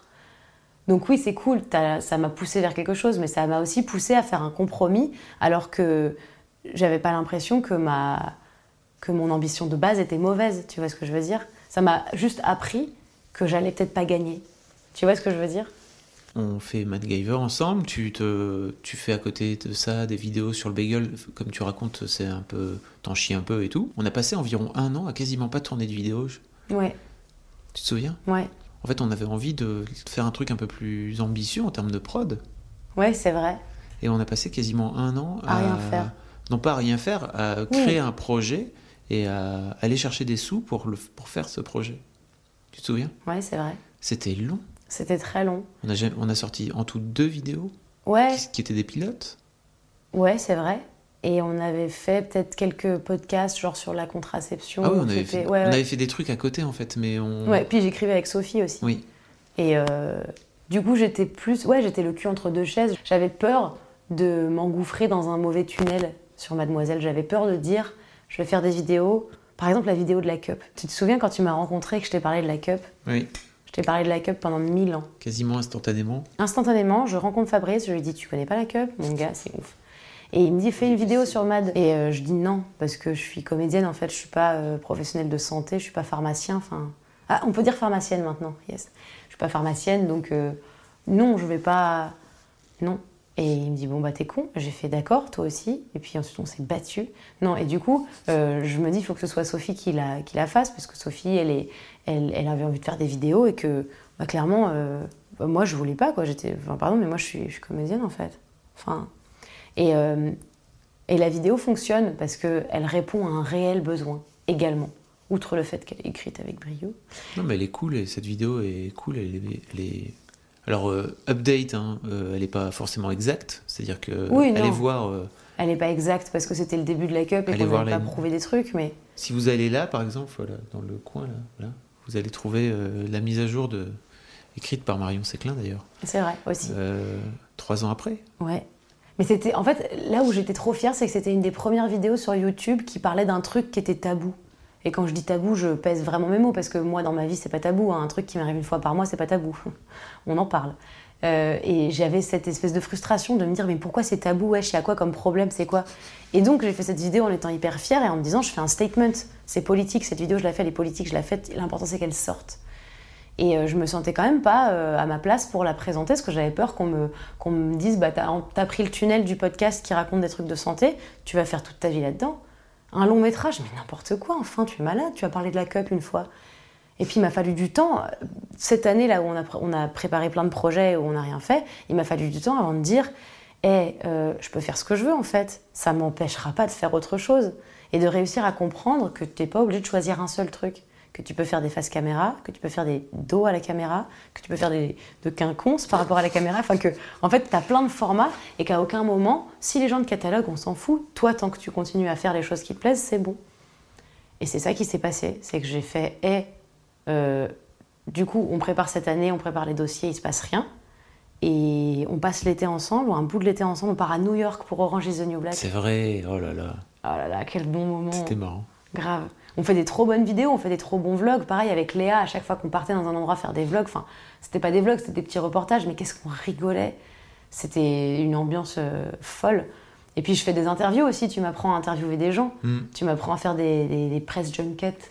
Et bizarrement, t'es excellente. Et, ben, ah, et- je me sens trop à l'aise de dire ça, quoi. Et je me sens trop à l'aise de dire euh, So, hi, so, yeah, okay, so you've written a movie, okay. tu sais quand est-ce que je découvre que t'es trop bonne intervieweuse? Non Au Soch Freestyle. C'est vrai, on avait fait la Soch Freestyle Cup ensemble. C'était un voyage de presse Et t'interviews ce mec que tu connais pas, qui s'appelle Mathias Dandois, que maintenant je connais. voilà, qui est euh, genre super champion de ouf de BMX. Ouais. Je pense qu'on s'en rend pas forcément compte, mais le, métier, enfin en tout cas la pratique de l'interview est une pratique compliquée. C'est-à-dire qu'il faut réussir à mettre en, place une complicité et tout en ayant des questions et trouver le fil et tout. Et je me dis, elle est super forte. Tu te démerdes à merveille dans cette interview. Je vous link aussi. Allez, hop, c'est cadeau. Euh, cette petite archive. Et ouais, je crois que je me souviendrai toujours de ce voyage à Marseille où tu me disais, mais euh, en fait, c'est- pareil, c'était comme pour MacGyver, tu m'as dit, on va en voyage de presse, on peut faire des trucs là-bas, mais on n'est pas obligé. Et moi, j'ai dit, bah, enfin, si, on va faire des trucs du coup dans ce cas-là. Et en fait, on a fait des trucs, genre, on était peut-être les seuls du voyage à avoir prévu des interviews avec tout le monde, avec tous les champions. Euh, on était les seuls à avoir fait un jour un, un jour deux, un jour trois. Enfin, on a été genre, c'était même plus un voyage de presse, c'était carrément genre. euh, Un reportage. un reportage quoi et c'était trop bien c'était la première fois où tu me disais euh, bah vas-y fais des trucs en fait prends ton prends ce con micro. Et c'était c'était trop drôle c'était trop bien à faire. Et, et du coup tu me mets ça dans les pattes en me disant tu peux interviewer des gens. Et donc cette année euh, qui suit je, je je me rends compte que je peux faire ce que je veux. Et donc l'année d'après tu me dis viens tu viens bosser sur Mademoiselle. Et moi j'ai je t'ai répondu ouais mais imagine j'ai pas d'idée. Elle m'a dit ça. J'étais fatigué après, j'étais, j'allais faire une sieste. Pour dire, pff, je vais oublier ce moment, c'est relou parce qu'en fait ça fait vraiment des années qu'on travaille ensemble Mais avec oui. ce con de Marion Séclin et que en fait à chaque fois c'est trop bien. Et elle vient me dire, imagine j'ai pas d'idée. J'étais tellement persuadée que à partir du moment où j'allais devoir être de 9h à 18h dans un bureau, j'allais être comme ça et j'allais faire. C'est l'histoire d'une pomme. Hmm, pas mal, pas mal. Et j'allais être vraiment. euh, Et en fait, non. En fait, euh, je dis d'accord, mais euh, peut-être pas tout le temps. Arrêtez de vous tirer des balles dans le pied Ouais, sans arrêt. Arrêtez de vous déprécier. ouais, on est con comme des. Arrêtez de croire que vous allez pas y arriver. Ouais, Surtout quand il y a un con de chauve en face de vous Ah qui vous ouais. dit tu peux y arriver. mais grave. Prenez tous les gens qui, qui vous disent que vous pouvez y arriver et dites-vous qu'ils ont raison. Ok, Ok. fake it. Du coup, j'arrive chez Mademoiselle un peu à mi-temps, un peu quand j'ai le temps. Et, euh, et je fais des petits formats, je, je fais des trucs dont- que j'ai envie de faire. J'apprends à monter aussi. Est-ce qu'on peut dire la vérité C'est que j'ai appris à monter à ce moment-là? Bien sûr. Tu m'as fait une formation. Pourquoi on dirait pas la vérité? Euh, Je sais pas, parce que je trouvais ça cool de mentir pour voir, pour me rendre un peu glorieuse. Je savais pas monter. Je savais pas filmer moi-même. Et je décide de- d'apprendre à faire tout ça. Et, Et, tu te euh, démerdes super bien. Ouais, je suis pas mécontente de Mhm. dire que j'ai vraiment appris ça vite et qu'ensuite ça me faisait plaisir. Et du coup, euh, comme Léa était vachement occupée sur plein d'autres trucs, euh, elle m'aidait euh, à prendre des bricoles et puis je faisais euh, beaucoup de trucs toute seule et j'étais trop fière. Pareil, encore une fois, 4 ans après tout le monde, de faire je sais monter. Et ça mettait plein de cordes à mon arc. Et ça m'a ça m'a offert un truc génial de monter mes propres vidéos. Ça m'a offert un recul sur mon image de ouf. Ah oui. C'est-à-dire que pendant MacGyver, on l'a bien vu, j'avais absolument zéro problème à me montrer dans mon plus simple appareil. Euh, Souvent en culotte. hein, souvent en culotte, Mm. mais au-delà de, de ça, euh, euh, pas maquillée, les cheveux dégueulasses, f- euh, avec une, une- un truc un peu sloppy, tu sais, un petit peu petite dégaine un peu, un peu sale, je m'en foutais complètement. C'était même limite le truc qui me faisait plaisir, c'était de dire, tu sais combien j'ai d'efforts à faire avant MacGyver? J'en ai zéro, j'ai pas une minute de maquillage, je fais ce que je veux, j'arrive et c'est moi. Et là, donc j'avais ce recul vis-à-vis de mon image et je savais voir quand je me voyais en vidéo que c'était pas moi tout à fait. C'était moi, mais c'était moi genre euh, il y a trois jours, donc ça comptait pas. Et quand je me suis montée, c'était encore plus flagrant. Je réussissais à me dire, ah, elle est complètement con. Et c'était moi dont je parlais, mais c'était pas vraiment moi, je le prenais pas contre moi. Quand je voyais des plans où je, ratais mille fois, ou des plans où j'en faisais des caisses, je me disais, oh, chiante. Et j'étais vraiment euh, euh, la comédienne, totalement dissociée du monteur, totalement dissociée de l'auteur. Enfin, c'était fou de réussir à me dissocier comme ça et à me dire, c'est pas moi vraiment, c'était moi il y a 20 minutes. Et surtout, on fait plein de vidéos qu'on monte dans la foulée et qu'on sort dans la foulée. Tu te souviens? Genre, j'arrive à, à- j'arrive en fin d'après-midi et je À fais, 15 j'ai une idée. Et à, 15h, on écrit, on tourne, on monte, et à 22h, on avait une vidéo prête. Et euh, c'était hyper grisant, c'était genre un. C'était un truc qui marchait euh, tout seul, tu sais, ça s'auto-alimentait. Ta première vidéo, euh, pour moi un peu marquante, t'arrives et tu dis, mais dans cette ligne de, en fait, je peux faire ce que je veux, euh, je pense qu'à un moment donné, tu prends aussi conscience de, non seulement je peux faire ce que je veux, mais en plus, je peux dire ce que je veux. Et en fait, quand il y a des trucs qui te gonflent, t'as décidé d'arrêter de t'excuser. Alors, je sais pas si ça va avec euh, la fameuse pilule rouge que t'as prise du féminisme, au fur et à mesure de peut-être côtoyer de plus en plus l'équipe l'équipe MAD. Mm. Clémence surtout. Clémence, a eu un impact sur moi, mais elle s'en rend pas compte, je pense. Mais Clémence, elle a eu un impact fou. C'est-à-dire que Clémence présentement est en train de pleurer devant cette vidéo, non, oh non, la pauvre. c'est sûr. Mais euh, Clémence, elle est- je l'ai rencontrée euh, à peu près au moment où je suis rentrée chez Mademoiselle, où je t'ai rencontrée. Et en fait, euh, déjà, elle était tout le temps en train de rire, et ça, c'était fou. Et ensuite, quand je discutais avec elle, je me sentais débile. C'est-à-dire que je me disais, genre, moi, je suis la con qui dit, Eh, ça se fait pas, c'est pas juste. Et elle, elle était là en train de dire, en fait, oui. Et du coup, elle mettait des mots dessus. Et Clémence, elle, m'a, elle a pris mon esprit, et elle a fait, regarde. Et elle l'a déplié comme ça, en plein d'accordéons hyper longs. Et c'était fou parce que du coup, j'avais. Mimi aussi a fait ça. Mimi, c'est pareil, elle le sait pas. Mais Mimi, elle a mis un truc un peu positif dans ma manière de voir les choses et de penser. J'étais assez négative, j'étais assez. Et je me souviendrai toujours de, de, réflexions que Mimi faisait et je me disais, putain, c'est trop juste, c'est trop bien pensé, c'est trop cool. Et je me, je me surprenais à, à avoir envie d'apprendre de, tout ça et de ces nanas-là surtout, qui avaient une manière d'en parler que je trouvais absolument formidable. Et, euh, et je, j'ai vachement été inspirée par elles dans cette manière que, que je peux avoir aujourd'hui de soutenir les autres meufs et de me dire, hé, déjà ça, ça c'est un truc, je lutte quotidiennement pour pas enfoncer les autres meufs. Sauf une, mais je dirais pas qui c'est. C'est une blague. C'est une blague préférée. En ce moment, c'est ma blague préf. Mais euh, ça, ça a été fou. Et, donc, effectivement, j'ai pris la petite pilule rouge du féminisme et je commençais à, être pas contente des choses. Et plutôt que de dire. C'était bizarre, j'arrivais pas à me défendre moi personnellement. J'arrivais pas à dire, hé, tu me traites pas comme ça en fait. Genre, non, tu me traites pas comme ça. Par contre, j'arrivais à dire, hé, tu crois vraiment qu'on va présenter les femmes comme ça? Tu crois qu'on a envie de donner cet exemple-là? Et c'était vachement plus facile de me cacher derrière un grand drapeau, le drapeau qui disait Je défends toutes les femmes, j'en fais partie, mais je défends toutes les femmes.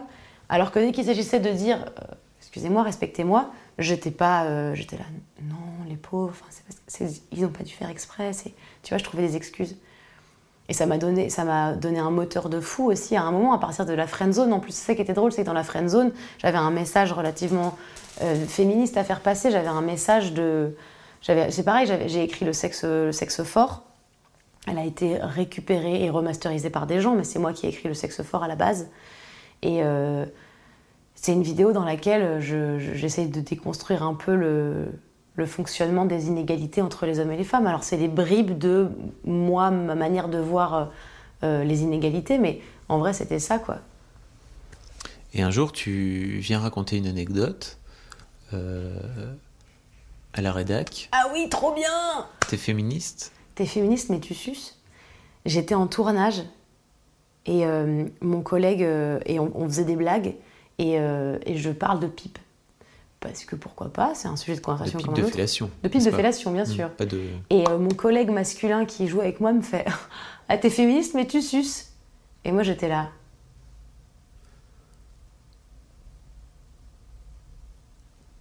Par rapport à quel moment où j'ai dit que non Enfin, quand, par exemple Et je me suis dit, c'est fou le nombre d'idées reçues qu'il y a sur le féminisme. Et surtout, j'arrivais pas à comprendre leur origine.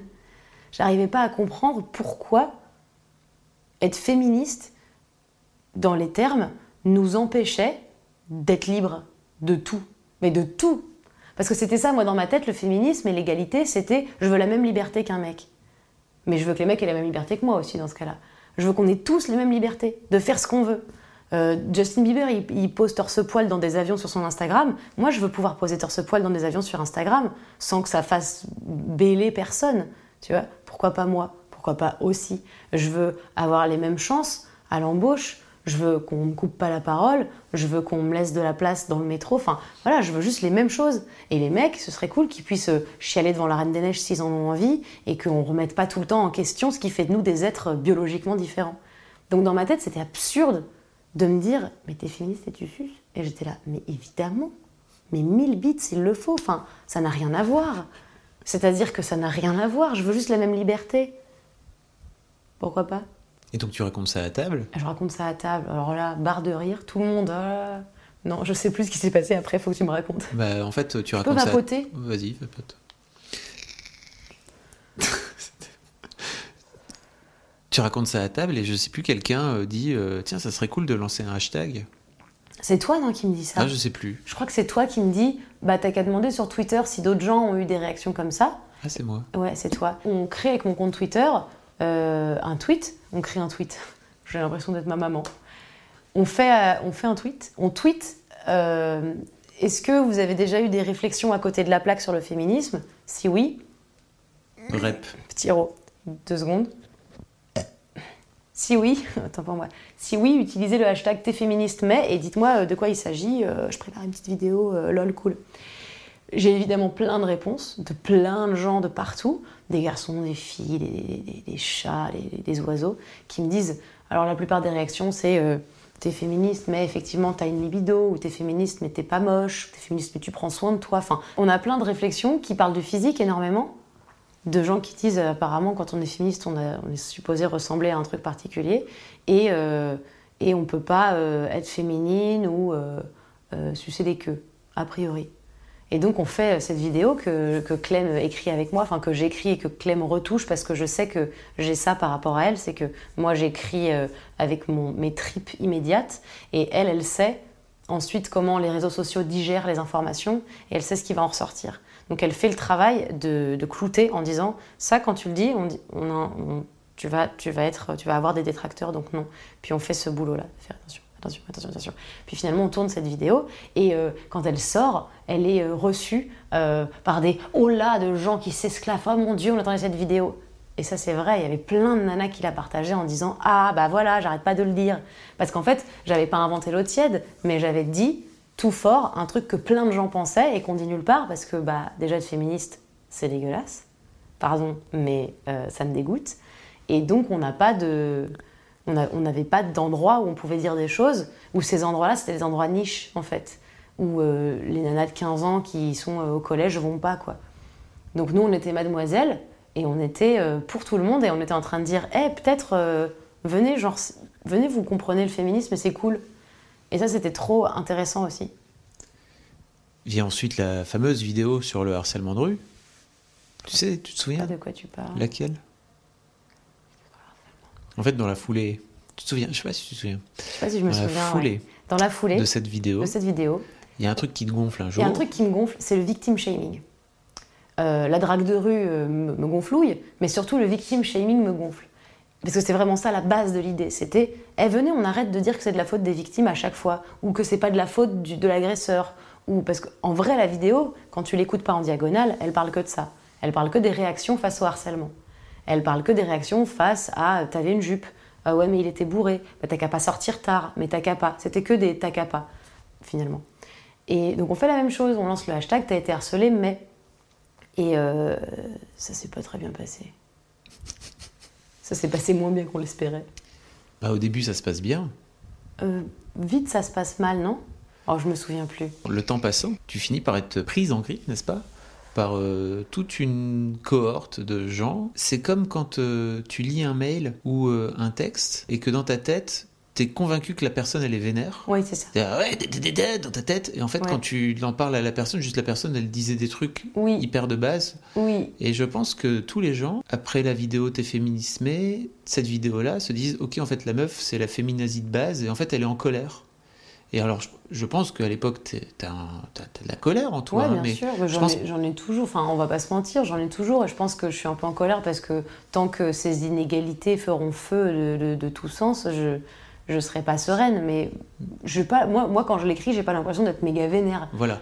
Et quand on la tourne non plus, et en Du fait, t'es dans un, t'es juste dans un truc de, bah en fait, peut-être on peut arrêter parce que quand t'es un mec, dis-toi juste, peut-être c'est la dixième fois. Je Oui, pense c'est pas ça. que dedans tu dises, arrête, ne le fais Non, pas, surtout plus, machin. En fait, on avait un dilemme, c'était que pour moi, évidemment, la drague de rue, c'est pas du harcèlement de rue, c'est pas du tout la même chose. Le problème, c'est que la limite, elle est transparente. Genre, elle est surtransparente. Et le nombre de fois où des gens bien intentionnés sont venus me draguer et ça s'est avéré en fait être agressif et me mettre mal à l'aise, la vraie question, c'est du coup, moi, je voulais pas écrire un guide de drague de rue. Je voulais pas dire aux gens, attention au harcèlement, c'est de la drague si la fille t'a regardé deux fois. Tu vois, il n'y a pas de guide pour draguer quelqu'un dans la rue, il n'y en a pas. Donc en fait, le plus prudent, potentiellement si t'emmerdes la personne en face, parce qu'il y avait ça aussi, on se pose jamais la question si on emmerde la personne en face. En général, on s'en bat les couilles, juste on y va, parce que parce qu'elle est bonne. Parce qu'en plus, on va pas se mentir, c'est pas sur des. On, lui- on lui demande pas euh, c'est quoi son auteur préféré avant de lui demander son numéro dans la rue. On la voit, on la trouve bonne, on va lui parler. C'est ça l'histoire. Du coup, moi, je me dis, je vais pas faire un guide sur. Il y a des moments où tu peux aborder quelqu'un parce que tu sens que tu peux l'aborder, mais quand tu arrêtes quelqu'un dans sa lancée, potentiellement tu l'emmerdes, mais ça me semble normal en fait. Ça me semble. euh, dans ma tête, ça me semble logique. Et surtout, je demande juste aux personnes pas concernées de se mettre à la place des personnes concernées 5 minutes et de se dire, peut-être, ouais, ils peuvent éviter. Pourquoi pas? Parce qu'il y a des gens que ça fait chier, dans le doute. Pensez à l'autre, à un autre être humain, avec des envies. Bon, c'est pas du tout perçu comme ça. Euh, en, fait, je pense que ça, ça arrange ces personnes-là de te, de te percevoir comme la féminazie de service et comme euh, l'hystérique, euh, la féministe hystérique. Euh, euh, te collent, te collent cette étiquette-là et démarre pour toi. Euh, Une aventure Ce qu'on- rocambolesque. ce qu'on peut appeler, euh, ce qui a fini par, t'as, t'as fini par t'auto euh, décerner le titre de championne de France de cyberharcèlement. Cette vidéo est le théâtre d'un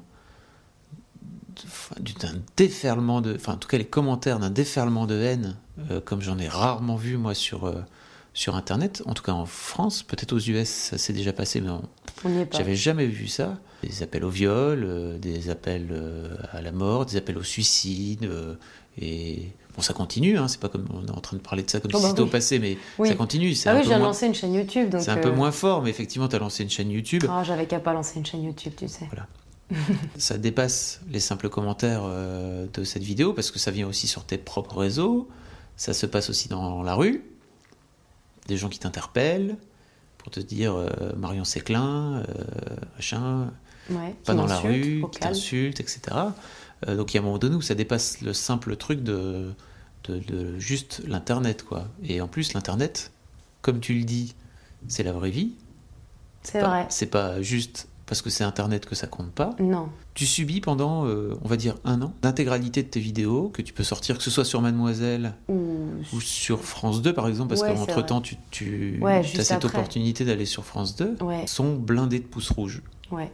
Mais blindé, euh, pas blindé, genre, euh, il y en a beaucoup. Genre, blindé, il y en a plus que la majorité et c'est au-delà d'être écrasant. Et ça, c'est ta vie. Ça, c'est ma vie, c'est mon quotidien. Mon quotidien, c'est de serrer les fesses tellement fort avant de poster quelque chose. Mais quand je dis quelque chose, je veux dire de la moindre photo Instagram de mes chaussures, en passant par un tweet où je dis Eh, il pleut, euh, en passant par tout, en fait. Tout. Même sur Snapchat.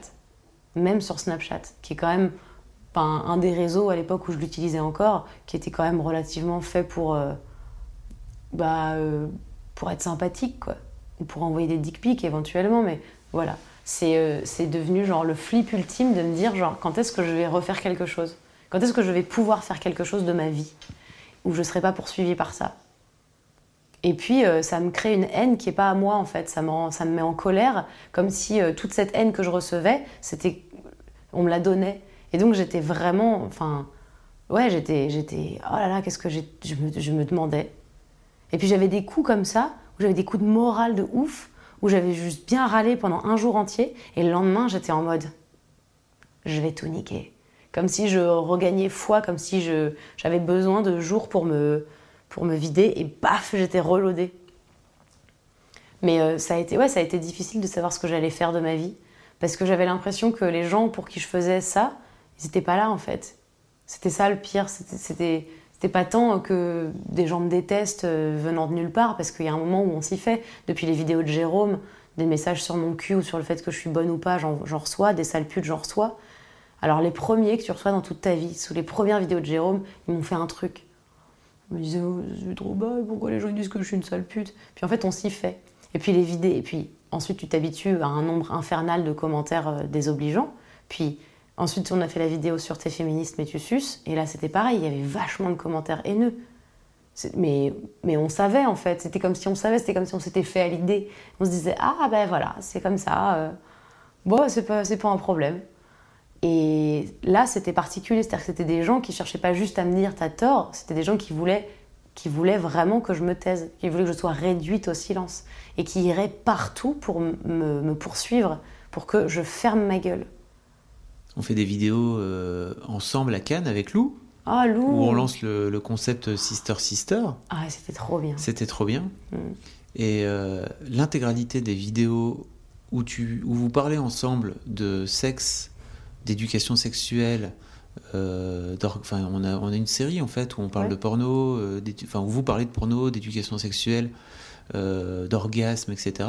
Systématiquement, elles sont visées parce qu'en fait, vous êtes en train d'exprimer un point de vue de liberté, oui, tout simplement, autour de, des, des joies du sexe et de, de votre corps. Et euh, systématiquement, en fait, vous êtes les putes de service. Et euh, C'est pas faux en même temps. de l'extérieur, en fait, euh, moi, je te sens sortir de ce truc-là, petit à petit, et notamment au mois de mai, où on se retrouve effectivement à Cannes, où tu t'écris cette, cette super vidéo qui s'appelle Wear Sunscreen, que je vous invite vraiment à regarder, euh, où on tourne ça ensemble dans une ruelle de Cannes.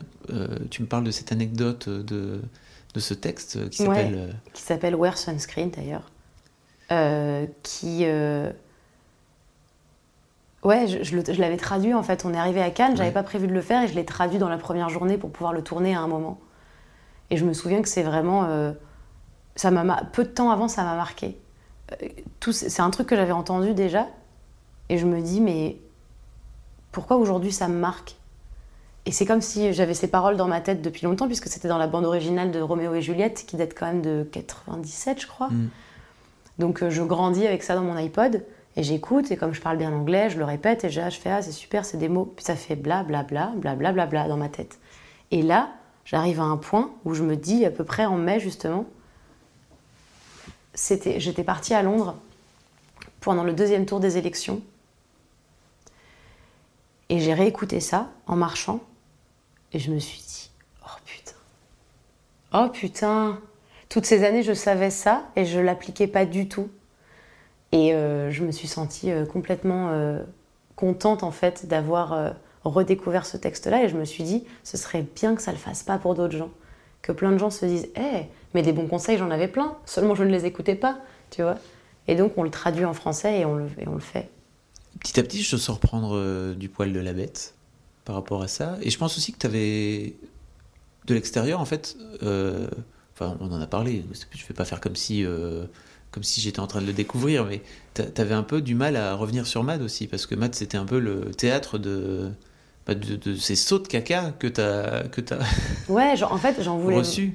Ouais, j'en voulais, mais j'en voulais plus au. J'en voulais au public de Mademoiselle. C'est-à-dire que c'était ce public-là pour qui, depuis 5 ans, je me donnais, je me censurais, je faisais en sorte d'intégrer tout le monde, de, que personne se sente à la porte, où Il y a plein de blagues que je faisais pas parce qu'il fallait pas blesser la personne qui aurait un cousin par alliance qui potentiellement. euh, euh, même les blagues sur le Languedoc-Roussillon, j'avais pas le droit de les faire, tu vois. C'était vraiment, j'étais là je vais le respecter parce que le public de Mademoiselle, il est exigeant. Et, c'était ça qui me blessait, c'était de me dire, il y a tous ces gens pour qui je le fais à la base qui sont pas là en fait. Et je voulais pas non plus revenir. Je voulais pas leur dire, en fait, vous pensez que, excusez-moi, mais vous pensez que, que je suis un, un surhomme? Vous pensez que je vais me faire chier sur la gueule? Que vous, vous allez pouvoir profiter des vidéos où je fais des petites blagounettes? Et où vous allez rien devoir. euh, Enfin, j'étais, en fait, j'étais frustrée, j'étais en colère. À leur décharge, on, Ah, avait sûr. décidé ensemble de ne pas mettre en scène ce, Oui, ce harcèlement. Bien sûr, mais je veux dire. euh, Et ils ne pouvaient pas le savoir. Non.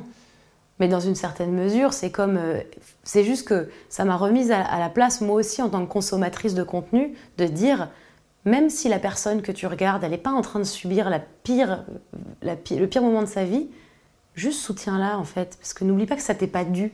Tu vois, il y a un truc aussi, ça qui me frustrait, c'était ok, on l'a pas mis en scène, c'est vrai. Et moi-même, je me rendais compte qu'en tant que consommatrice de contenu internet, j'étais pas présente, j'étais invisible. Alors je regardais machin, il me faisait rire, je regardais des trucs qui étaient rigolos, mais ça me semblait normal de me faire rire en fait. Je suis le public, tu vois. Et je me suis dit, mais c'est pas juste. Et je me suis dit, c'est ça qui me manque aussi. C'est des gens qui, de leur plein gré, par eux-mêmes, se diraient, hé, c'est quand même sympa. Je vais lui dire que je l'encourage. Et, euh, et ça me frustrait, mais t'as raison, on l'a pas mis en scène, donc on n'a pas demandé. Mais en vrai, au fond de moi, je me disais, euh, je vais retourner sur Mademoiselle et je vais avoir le droit aux mêmes commentaires. Ah, t'as dit ça sur le Languedoc-Roussillon, c'est trop chiant parce que moi, je connais quelqu'un. Et c'était ça, en fait.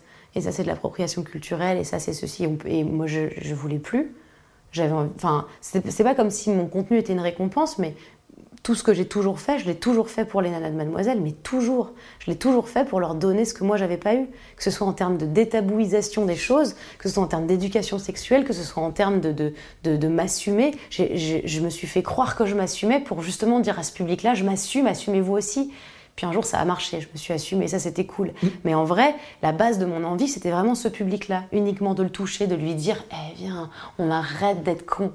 Et, et ça me frustrait de me dire, bah non, enfin, t'auras pas mon, t'auras pas, ma- je vais pas me mettre en danger. Pour qui, pourquoi? Voilà, j'avais ça aussi dans ma tête, à des moments. Qu'est-ce qui t'amène sur la scène du TEDx à ce moment-là? Une coïncidence rocambolesque. Je reprends contact quelques mois auparavant avec une amie de lycée à moi qui s'appelle Dalia.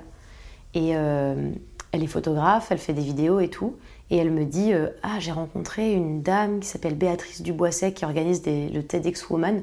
Et je lui parlais de toi et elle aimerait bien te rencontrer. Et euh, je réfrène un row encore une fois, je réfléchis pas, je suis désolée, j'ai du gaz. Et je lui dis euh, ah ok carrément mais pourquoi faire? Et elle me dit bah je lui ai parlé de, de ton harcèlement et, et elle organise une, session en novembre mais genre on était en on était en septembre. Donc moi je me dis oui c'est pas une perdue pour novembre non. Je vais la rencontrer c'est cool. Je la rencontre très vite et je lui raconte mon histoire. Elle m'écoute. Elle me dit d'accord très bien ok. Puis elle me dit est-ce que tu penses que tu pourrais m'écrire un petit truc? Tu pourrais me pour voir quoi. Et moi j'étais en mode ouais enfin sauf que c'est dans un mois quoi donc euh, je vois pas ce que je vais pouvoir faire en un mois madame. Et euh, et je lui ai écrit des trucs, je suis assez inspirée, je sais de quoi je veux parler, il y a plein de sujets que j'aimerais aborder. Et puis je t'avais dit aussi un peu avant, j'ai pas envie d'en parler publiquement de ce truc-là parce que j'ai pas envie que des gens me découvrent par ça. J'ai pas envie d'être Marion, la meuf cyberharcelée. Genre je détesterais ça. Après tout ce que j'ai accompli professionnellement, après tout ce que je suis capable de faire, tous les scénarios que j'écris, toutes les idées que j'ai, tout ce que je joue, ce serait quand même carrément chiant que la seule chose pour laquelle on me connaisse, c'est parce que je me suis fait bolosser. Du coup, je me dis, je vais peut-être pas lui parler de ça, et elle me dit, ben moi ça m'intéresse, puisqu'on va parler d'égalité euh, dans l'espace public, donc j'aimerais bien que tu parles d'Internet, vu que Internet est un espace public aussi. Et moi je fais, oh, euh, ouais, peut-être. Puis je commence à écrire des trucs et elle me rappelle. Et de fil en aiguille, elle me dit Bah, en fait, tu fais partie des. On était 25, elle me dit Tu fais partie des 13 derniers qui vont faire un TED dans deux semaines. Bonsoir. Et j'étais là. Ok. C'était une des rares fois dans ma vie où je savais que je l'avais avant de l'avoir. Je, je, je l'avais dans ma. Je suis rentrée dans le truc en disant Ok, je vais faire un TED. Je vais faire un TED. Et je prenais en compte le fait, même quand j'ai pas eu la validation, même avant d'avoir la validation que je le faisais, je, je savais que je l'avais. Parce que je le voulais euh, du plus profond de mon, mon être. Parce que je me disais dans ma vie, je veux avoir fait un TED. Alors je sais pas sur quoi, hein. potentiellement, ça aurait pu être sur la poterie. Mais je savais pas et je savais que c'était sur ma bucket list. Et du coup, j'ai fait un TED. T'as fait un TED pour parler notamment de ça, c'est-à-dire euh, Oui. d'inciter les gens à, à mettre des commentaires sympas, Bien sûr. euh, d'inciter la majorité silencieuse à, à dire des trucs, Ouais. à mettre des cœurs, à À dire, exister, quoi. à dire merci ou à même critiquer de façon bienveillante. Euh, parce que ça c'est cool aussi la critique constructive. Je pense que t'es pas contre la critique constructive. Non, pas du tout. bah, c'est vrai qu'après ce qui m'est arrivé, il y a eu un stade où il y avait des critiques constructives entre deux menaces de viol, j'avais pas envie de les lire. Je veux pas te mentir. C'est entendable. C'est mais euh, surtout venant de mes proches par exemple, venant des gens que je connais dans la vraie vie, euh, celles où on peut se voir de visu. J'avais pas envie en fait de discuter. J'ai envie de dire en fait là, pardon, mais je sais, je sais que j'ai eu tort, je sais apparemment que ce que j'ai dit c'était pas bien, donc en fait je te propose de bien aller te faire enculer. Mais voilà, c'était. Bien sûr que je suis pas contre la critique constructive. elle Pourquoi tu dis que t'as eu tort? Sur quoi t'as eu tort? Non, mais moi j'ai pas eu tort, mais c'était ce qu'on Ah me oui, disait, les gens ce qu'on te m'a dit. disaient que t'avais eu tort, oui. Oui, les gens me disaient que j'avais eu tort ou que j'aurais pas dû, tu sais, parce que c'est de ma faute. Ce TED a eu quel effet sur toi? C'était ouf parce qu'en fait, j'ai ressenti une joie ultime à le faire, une satisfaction énorme à, être sur scène et à dire ça. J'avais écrit un truc dont j'étais terriblement fière dans la manière dont il était construit. Euh, J'étais trop contente. Et là, après ce TED, j'ai un énorme syndrome postpartum. Genre, j'ai j'ai plus de but dans la vie. Adieu. Et je commence à retomber un peu dans le seum, puisqu'en plus c'était pile au mais vraiment pile, c'est-à-dire qu'on parle de deux jours près pendant l'histoire de l'aventure de Nadia Dam. et où j'entends tous les médias dire oh, le cyberharcèlement, ça se fait pas trop. Et moi, j'étais là. Mais, genre, vous étiez où? Vous étiez où dans le monde quand ça arrivait à des gens qui n'étaient pas vos copains? C'était fou, en fait.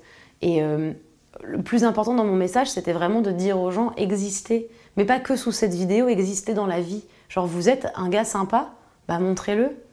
Montrez-le parce qu'on va pas le deviner, en fait. On peut pas le deviner. Et surtout, je voulais surtout qu'on noie la négativité dans le positif. Je voulais surtout me dire que j'imaginais que les commentaires c'était comme une grosse foule. Et t'imagines une horde de gens au concert de Green Day, il y en a cinq qui crient bouh. Si tout le monde se tait, on n'entend que ça. Maintenant, il y en a cinq qui crient bouh et tous les autres qui font ouais. On n'entend pas les cinq pecnos qui crient bouh. Et c'était ça mon idée, c'était on peut les noyer, mais pas forcément écrire un message qui dit je vois bien que des gens te détestent, mais moi je t'aime. Non, c'est pas ça. C'est juste noyons-les avec l'indifférence qu'on peut leur porter, tu vois. C'était ça que je voulais dire. Et euh, je referais bien un TED pour réexpliquer ce que je voulais dire dans mon premier TED, mais ça c'est une autre histoire. mais euh, et, du, et je, me dis, il tombe à pic, et ensuite il, sort sur Internet, et c'était ça que j'attendais, c'était de pouvoir le montrer à tous les gens qui n'avaient pas pu venir le voir. Cette vidéo a aujourd'hui presque 500 000 vues, je pense. 419 000. Euh, Mimi en a écrit un super article, puisque quand, bien sûr, quand la vidéo est sortie, c'est ce que j'adore avec Internet, c'est que parfois il y a l'illustration même de ce qu'on est en train de montrer, c'est-à-dire on est en train de démontrer un harcèlement, cyberharcèlement, et à l'intérieur des commentaires, ça insulte, ça envoie euh, se faire mourir, se faire euh, suicider, se faire violer, etc. Ça a lancé une vague, et aujourd'hui je sais même plus à combien t'as de... En fait, c'est bon, on les a... Oui. Mais on les a pas juste bien nus. On les a surécrasés en fait. C'est-à-dire que j'avais peur d'une chose, c'était qu'en en demandant aux gens de communiquer leur satisfaction, non pas sous cette vidéo, mais sous toutes les vidéos dont ils étaient satisfaits, desquelles ils étaient satisfaits, et j'apprendrai à parler français dans un second temps, c'était juste prendre le réflexe de le faire systématiquement, de se dire, c'est pas juste sous cette vidéo parce que la meuf elle le demande. Non, j'étais pas en train de quémander du like, j'étais en train juste de dire, attention, si vous n'existez pas, vous n'existez pas. Et là, on n'est pas sur une majorité, on est sur genre une écrasante majorité. On est combien contre combien? 42 000 contre 6 000. T'as quand même 6 000 connards qui sont capables, en, France, hein, Bien sûr. qui sont capables de venir dire ah ouais. Oui. Voilà. En vrai, ils sont, un peu plus que 6 000, mais c'est cool de savoir qu'ils sont que 6 000. Bon, il y a sans doute des multicomptes, hein, parce qu'on sait comment ça marche. C'est-à-dire que, en plus, parce que YouTube permet de pouvoir faire X comptes différents et qu'en fait, euh, tu peux, quand tu es vraiment complètement starbé, euh, d'avoir envie de dire en fait je vais créer 10 comptes et en fait avec 10 comptes je vais mettre 10 pouces rouges au lieu d'un seul. Mm. Voilà, c'est-à-dire que c'est la vie de ces gens, il faut le savoir. Je pense pas que les gens euh, le sachent derrière, mais nous en tant que modérateurs, euh, on les voit, on sait qui ils sont et en fait je pense que c'est important aussi de venir communiquer dessus sur la pratique de ces, de ces, de ces osos, quoi, de ces gens qui n'ont rien d'autre à faire que de, à un moment donné, vouloir te, te, te nuire. Pour moi, c'est un peu la cour de récré. Euh, où tu as, euh, tu sais, les gamins qui sont un peu euh, intéressés par cette fille qui, est intéressante et qui est populaire, et en fait que tu as envie de peut-être monter amoureux secrètement, et tu pas te l'avouer. En fait, tu sais pas quoi, comment faire d'autre pour, la, pour lui porter de l'attention que d'aller l'emmerder. Tu vois ce que je, tu vois ce que je veux dire ou pas? Bah oui. et, et, pour moi, pour moi, tu as été un peu victime de ce, de ce truc de con de base qu'on apprend aux petits garçons. En fait, c'est en fait si tu sais pas comment faire pour euh, pour euh, plaire à une fille ou pour intéresser une fille, en fait, euh, taquine-la, embête-la. donc là, tu as la version hardcore plus plus. Hein. Mais d'ailleurs, c'est drôle ce que ça a apporté ses fruits vu que je suis maintenant mariée à l'un d'eux. Non, c'est faux. Bah non, ça marche pas. J'aurais trouvé ça trop drôle. J'ai rencontré un rageux et c'est vrai que bah, quand il m'avait dit je te viole, je trouvais ça vachement émouvant. Donc j'ai dit je vais te rencontrer et puis là, coup de foudre cette histoire n'existe pas. Et j'ai un deuxième truc en fait, c'est que j'ai l'impression que il y a beaucoup de choses dans ta, dans, ta vie et dans ton début de carrière qui tournent autour du combat, qui tournent autour de je vais me battre, qui tournent autour de. En fait, on fout des obstacles. Tu as dit souvent tes parents te mettaient des obstacles. Et je pense que cette histoire euh, euh, de cyberharcèlement, c'est un obstacle de plus ce qui me fascine chez toi, c'est que tu as cette capacité. Alors parfois tu fais un, parce que c'est pas facile, putain? Parce que as, je pense qu'on ne se rend pas compte à quel point c'est difficile à vivre un cyberharcèlement. Je pense que les gens ne se rendent pas compte. Et on veut, je te dis pas ça pour te victimiser, parce que je pense que c'est surtout pas ça que tu as envie de faire. Mais en fait, tu en sors tellement grandi. De ouf J'en sors avec. Euh, ouais, j'en sors euh, tellement 1000%, 1000 au-dessus. Alors ça veut pas dire qu'il y a des choses qui me touchent plus du tout et que, et que ça y est, c'est juste, j'en sors avec. Euh, avec J'ai eu, eu tellement peur en fait j'ai j'en ai, tellement chié que j'ai plus envie de perdre de temps en fait, mais sur rien, dans ma vie perso, dans ma vie, dans ma vie professionnelle, dans, tout. Maintenant, ça y est, je, je, sais quelle est ma valeur et le fait de me faire surbolosser par des gens que je connais pas me fait me dire, mais qu'est-ce que je vais, enfin, je peux rien faire d'autre de toute façon. J'ai pas envie de faire autre chose. Donc j'ai cette chose précieuse qui est l'existence, le, pouvoir de diffusion et, les, ambitions et les, convictions, ben dans ce cas-là, je vais les utiliser. Parce que sinon, je suis finie. Et j'ai autre chose à foutre que d'être finie. J'ai vu un truc qui m'a fait rire parce que la plupart des gens que je rencontre à partir de maintenant me disent euh, Waouh, je sais pas comment t'as fait pour subir tout ça. Et en fait, euh, je sais pas comment j'ai fait. Et j'ai vu une citation qui disait Tu sais pas que t'es courageux jusqu'à ce que t'aies pas d'autre choix. Tu sais pas que tu peux survivre à ça jusqu'à ce que ton seul choix ce soit de survivre à ça. Donc moi je me suis pas posé la question devant le truc en me disant ben euh... enfin j'ai juste fait en fait. Je suis au, au, gré de ce que je pouvais faire, je me suis laissée tirer par des choses, j'ai été entourée de gens merveilleux.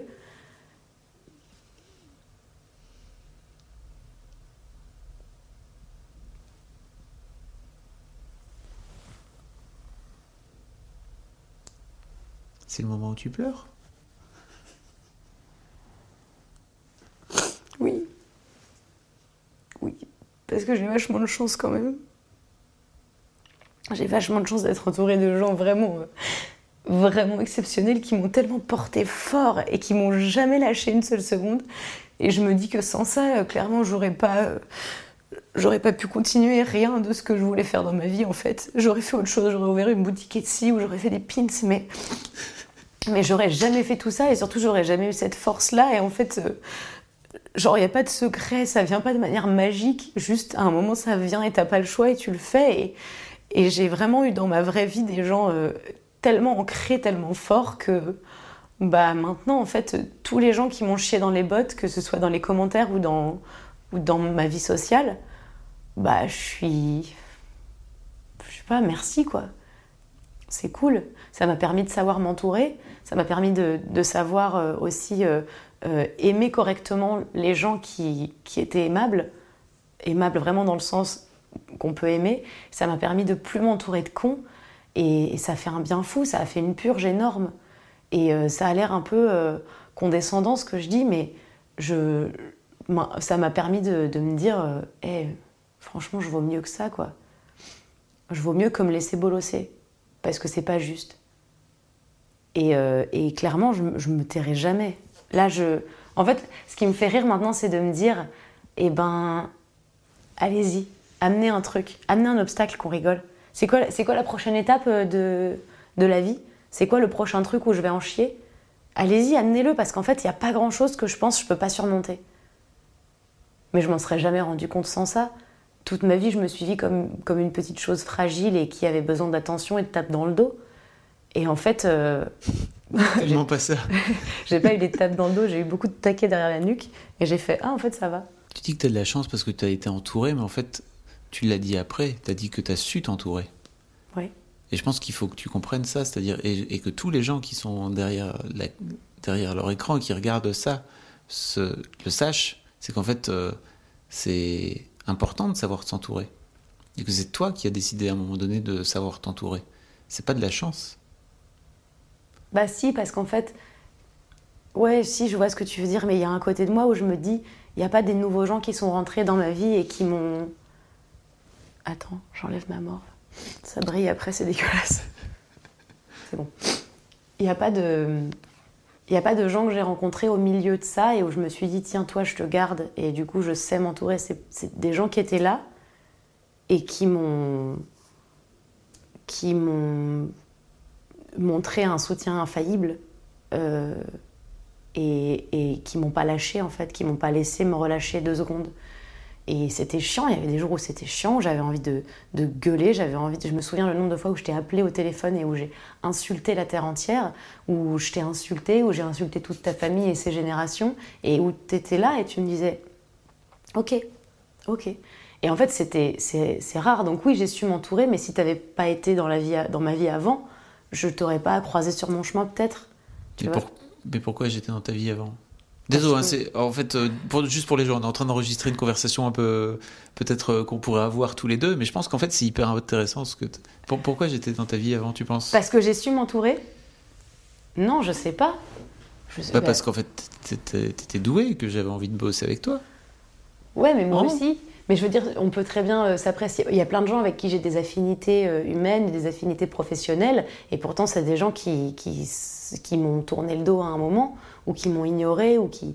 qui- J'avais la sensation pendant cette période-là d'avoir un peu la lèpre, tu sais, ou la gale. Non, la gale, ça marche mieux. J'avais l'impression d'avoir la gale pendant cette période-là, parce que tu sais pas trop comment ça se donne, la gale, et t'as pas envie de frôler l'autre, et en même temps, t'as pas envie de lui dire que t'es désolé qu'il ait la gale, parce que tu sais pas si c'est mortel ou pas comme maladie, t'es là. Ah, euh, ah, t'as la gale Ah, ok, c'est cool. Et c'était ça, en fait. Et mon entourage professionnel et, et un petit bout de mon personnel était vraiment juste un, un- des gens qui pensaient que j'avais la gale.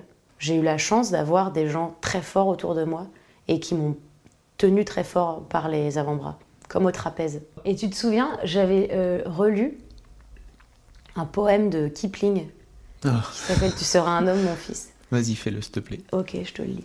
Juste après mon histoire, euh, je redécouvre euh, Tu seras un homme, mon fils, parce que pour euh, m'entraîner à retenir des trucs, j'apprenais par cœur des textes de manière random.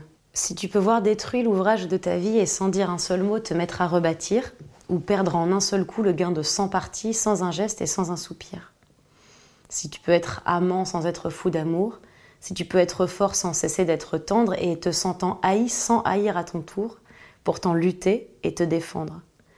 Si tu peux supporter d'entendre tes paroles travesties par des gueux pour exciter des sots et d'entendre mentir sur toi leur bouche folle sans mentir toi-même d'un mot.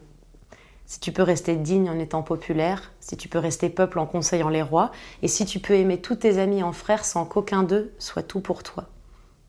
Si tu sais méditer, observer et connaître, sans jamais devenir sceptique ou destructeur, rêver, mais sans laisser ton rêve être ton maître, penser sans n'être qu'un penseur, si tu peux être dur sans jamais être en rage, si tu peux être brave et jamais imprudent, si tu sais être bon, si tu sais être sage, sans être ni moral ni pédant. Si tu peux rencontrer triomphe après défaite et recevoir ces deux menteurs d'un même front, si tu peux conserver ton courage et ta tête quand tous les autres les perdront, alors les rois, les dieux, la chance et la victoire seront à tout jamais tes esclaves soumis. Et ce qui vaut mieux que les rois et la gloire, tu seras un homme, mon fils. Et ça, les trois premiers, je me suis dit, mais bah, dans ce cas-là, je, je serai un homme. euh. Enfin, en fait, je suis un homme, quoi. Enfin, je suis un homme avec un grand H. Parce qu'en anglais, il parle pas de. Il parle pas de, testicules, a priori. Et je me suis dit que si je réussissais à faire tout ça, même si parfois je le perds un peu de vue, parfois ça, se- ça se floute,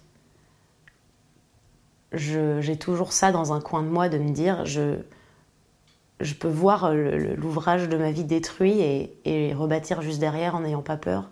Je peux voir des gens euh, trafiquer mes propos pour, euh, pour faire, euh, pour faire euh, jaser les jazzman.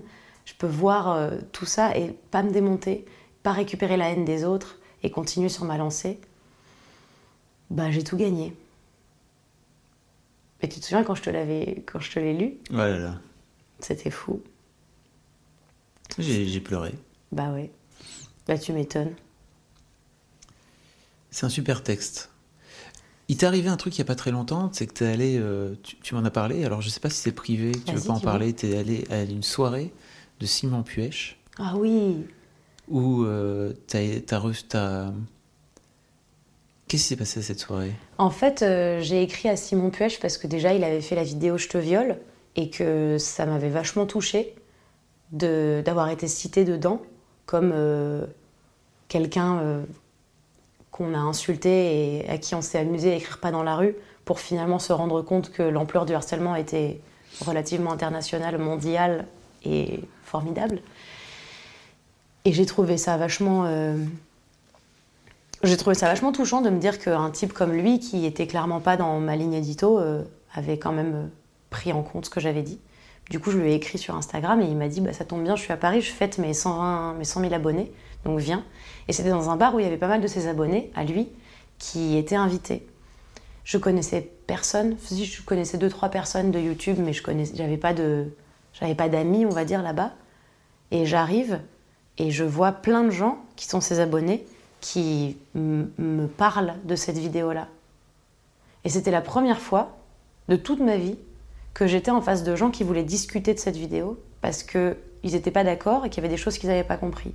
Mais dans une ambiance de discussion. C'est-à-dire que le vrai but, c'était de dire Ouais, mais quand tu dis ça, moi je suis pas d'accord forcément. Ils avaient la place de s'exprimer, j'avais la place de répondre. Ils avaient l'esprit pour potentiellement être convaincus par ce que je disais. On n'était pas sur du euh, bah moi je pense ça, moi je pense ça, nickel, va te faire foutre. C'était hyper euh, agréable de pouvoir discuter vraiment avec des vrais humains qui me disaient de manière pas agressive euh, bah, moi je suis pas totalement d'accord. Et j'ai pu. euh, J'étais dans un environnement clairement pas euh, familier, et pourtant j'avais pas peur. J'étais pas en train de me dire genre qu'est-ce qui va m'arriver? Je pense que c'est un truc qu'il faut dire aux gens, c'est-à-dire que vous avez le droit de ne pas être d'accord avec les propos de Marion.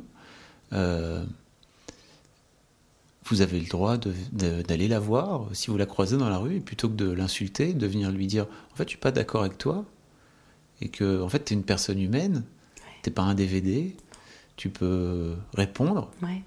tu es capable de, de- de faire preuve d'empathie, de- Ouais. d'écouter, de, de dire des trucs. Tu n'hurles pas, tu n'as jamais mangé qui que ce soit, Non. tu ne coupes pas des bites, tu ne manges pas des couilles, Non. tu n'es pas misandre, Non. tu es juste une meuf du 21e siècle qui découvre euh, qui elle est et à quel point elle s'est fait euh, bolosser toute sa vie et qui en fait a décidé de bah, juste dire des trucs sans agressivité, sans, sans colère, Mm. un petit peu de colère, pas trop, juste ce qu'il faut pour... Ouais, ce qu'il faut pour que ça me donne envie aussi de me battre. Je pense que si j'étais pas du tout en colère, je me battrais pas trop. Tu sais, c'est comme quand, euh, genre, euh, le mec il s'est trompé de prix sur tes oignons. Ouais, t'as payé 35 centimes de plus, t'es pas très en colère, tu vas pas aller lui demander. Donc moi j'ai la sensation que cette colère aussi, elle, elle m'a aidé à, à avoir envie de le dire haut et fort. Donc je pense pas qu'être en colère ce soit agréable et ce soit bien, et je pense être passé à un stade au-dessus. Mais c'est un peu important parfois la colère aussi parce que ça m'a donné la conviction de me dire ok, il y a des choses à faire vraiment. Et je le ferai. Marion, gros bisous. Bisous. Allez vous abonner Abonnez-vous à ma chaîne. à, à sa chaîne parce qu'elle démarre, la petite euh, youtubeuse, elle a juste à peine 130 000 abonnés. oui, Dès là. au début de ma carrière, je me dis euh, La meuf, c'est sans doute la seule meuf qui a zéro vidéo sur sa chaîne et 130 000 abos. et presque 130 000 abonnés. Exact. Donc normalement, ça devrait grandir. Finger crossed. Gros bisous Marion. Bisous. Et à puis belle vie. Et puis on se fait une update. On se fait une update quand je sors mon premier long. Peut-être même avant. Oui, pourquoi pas.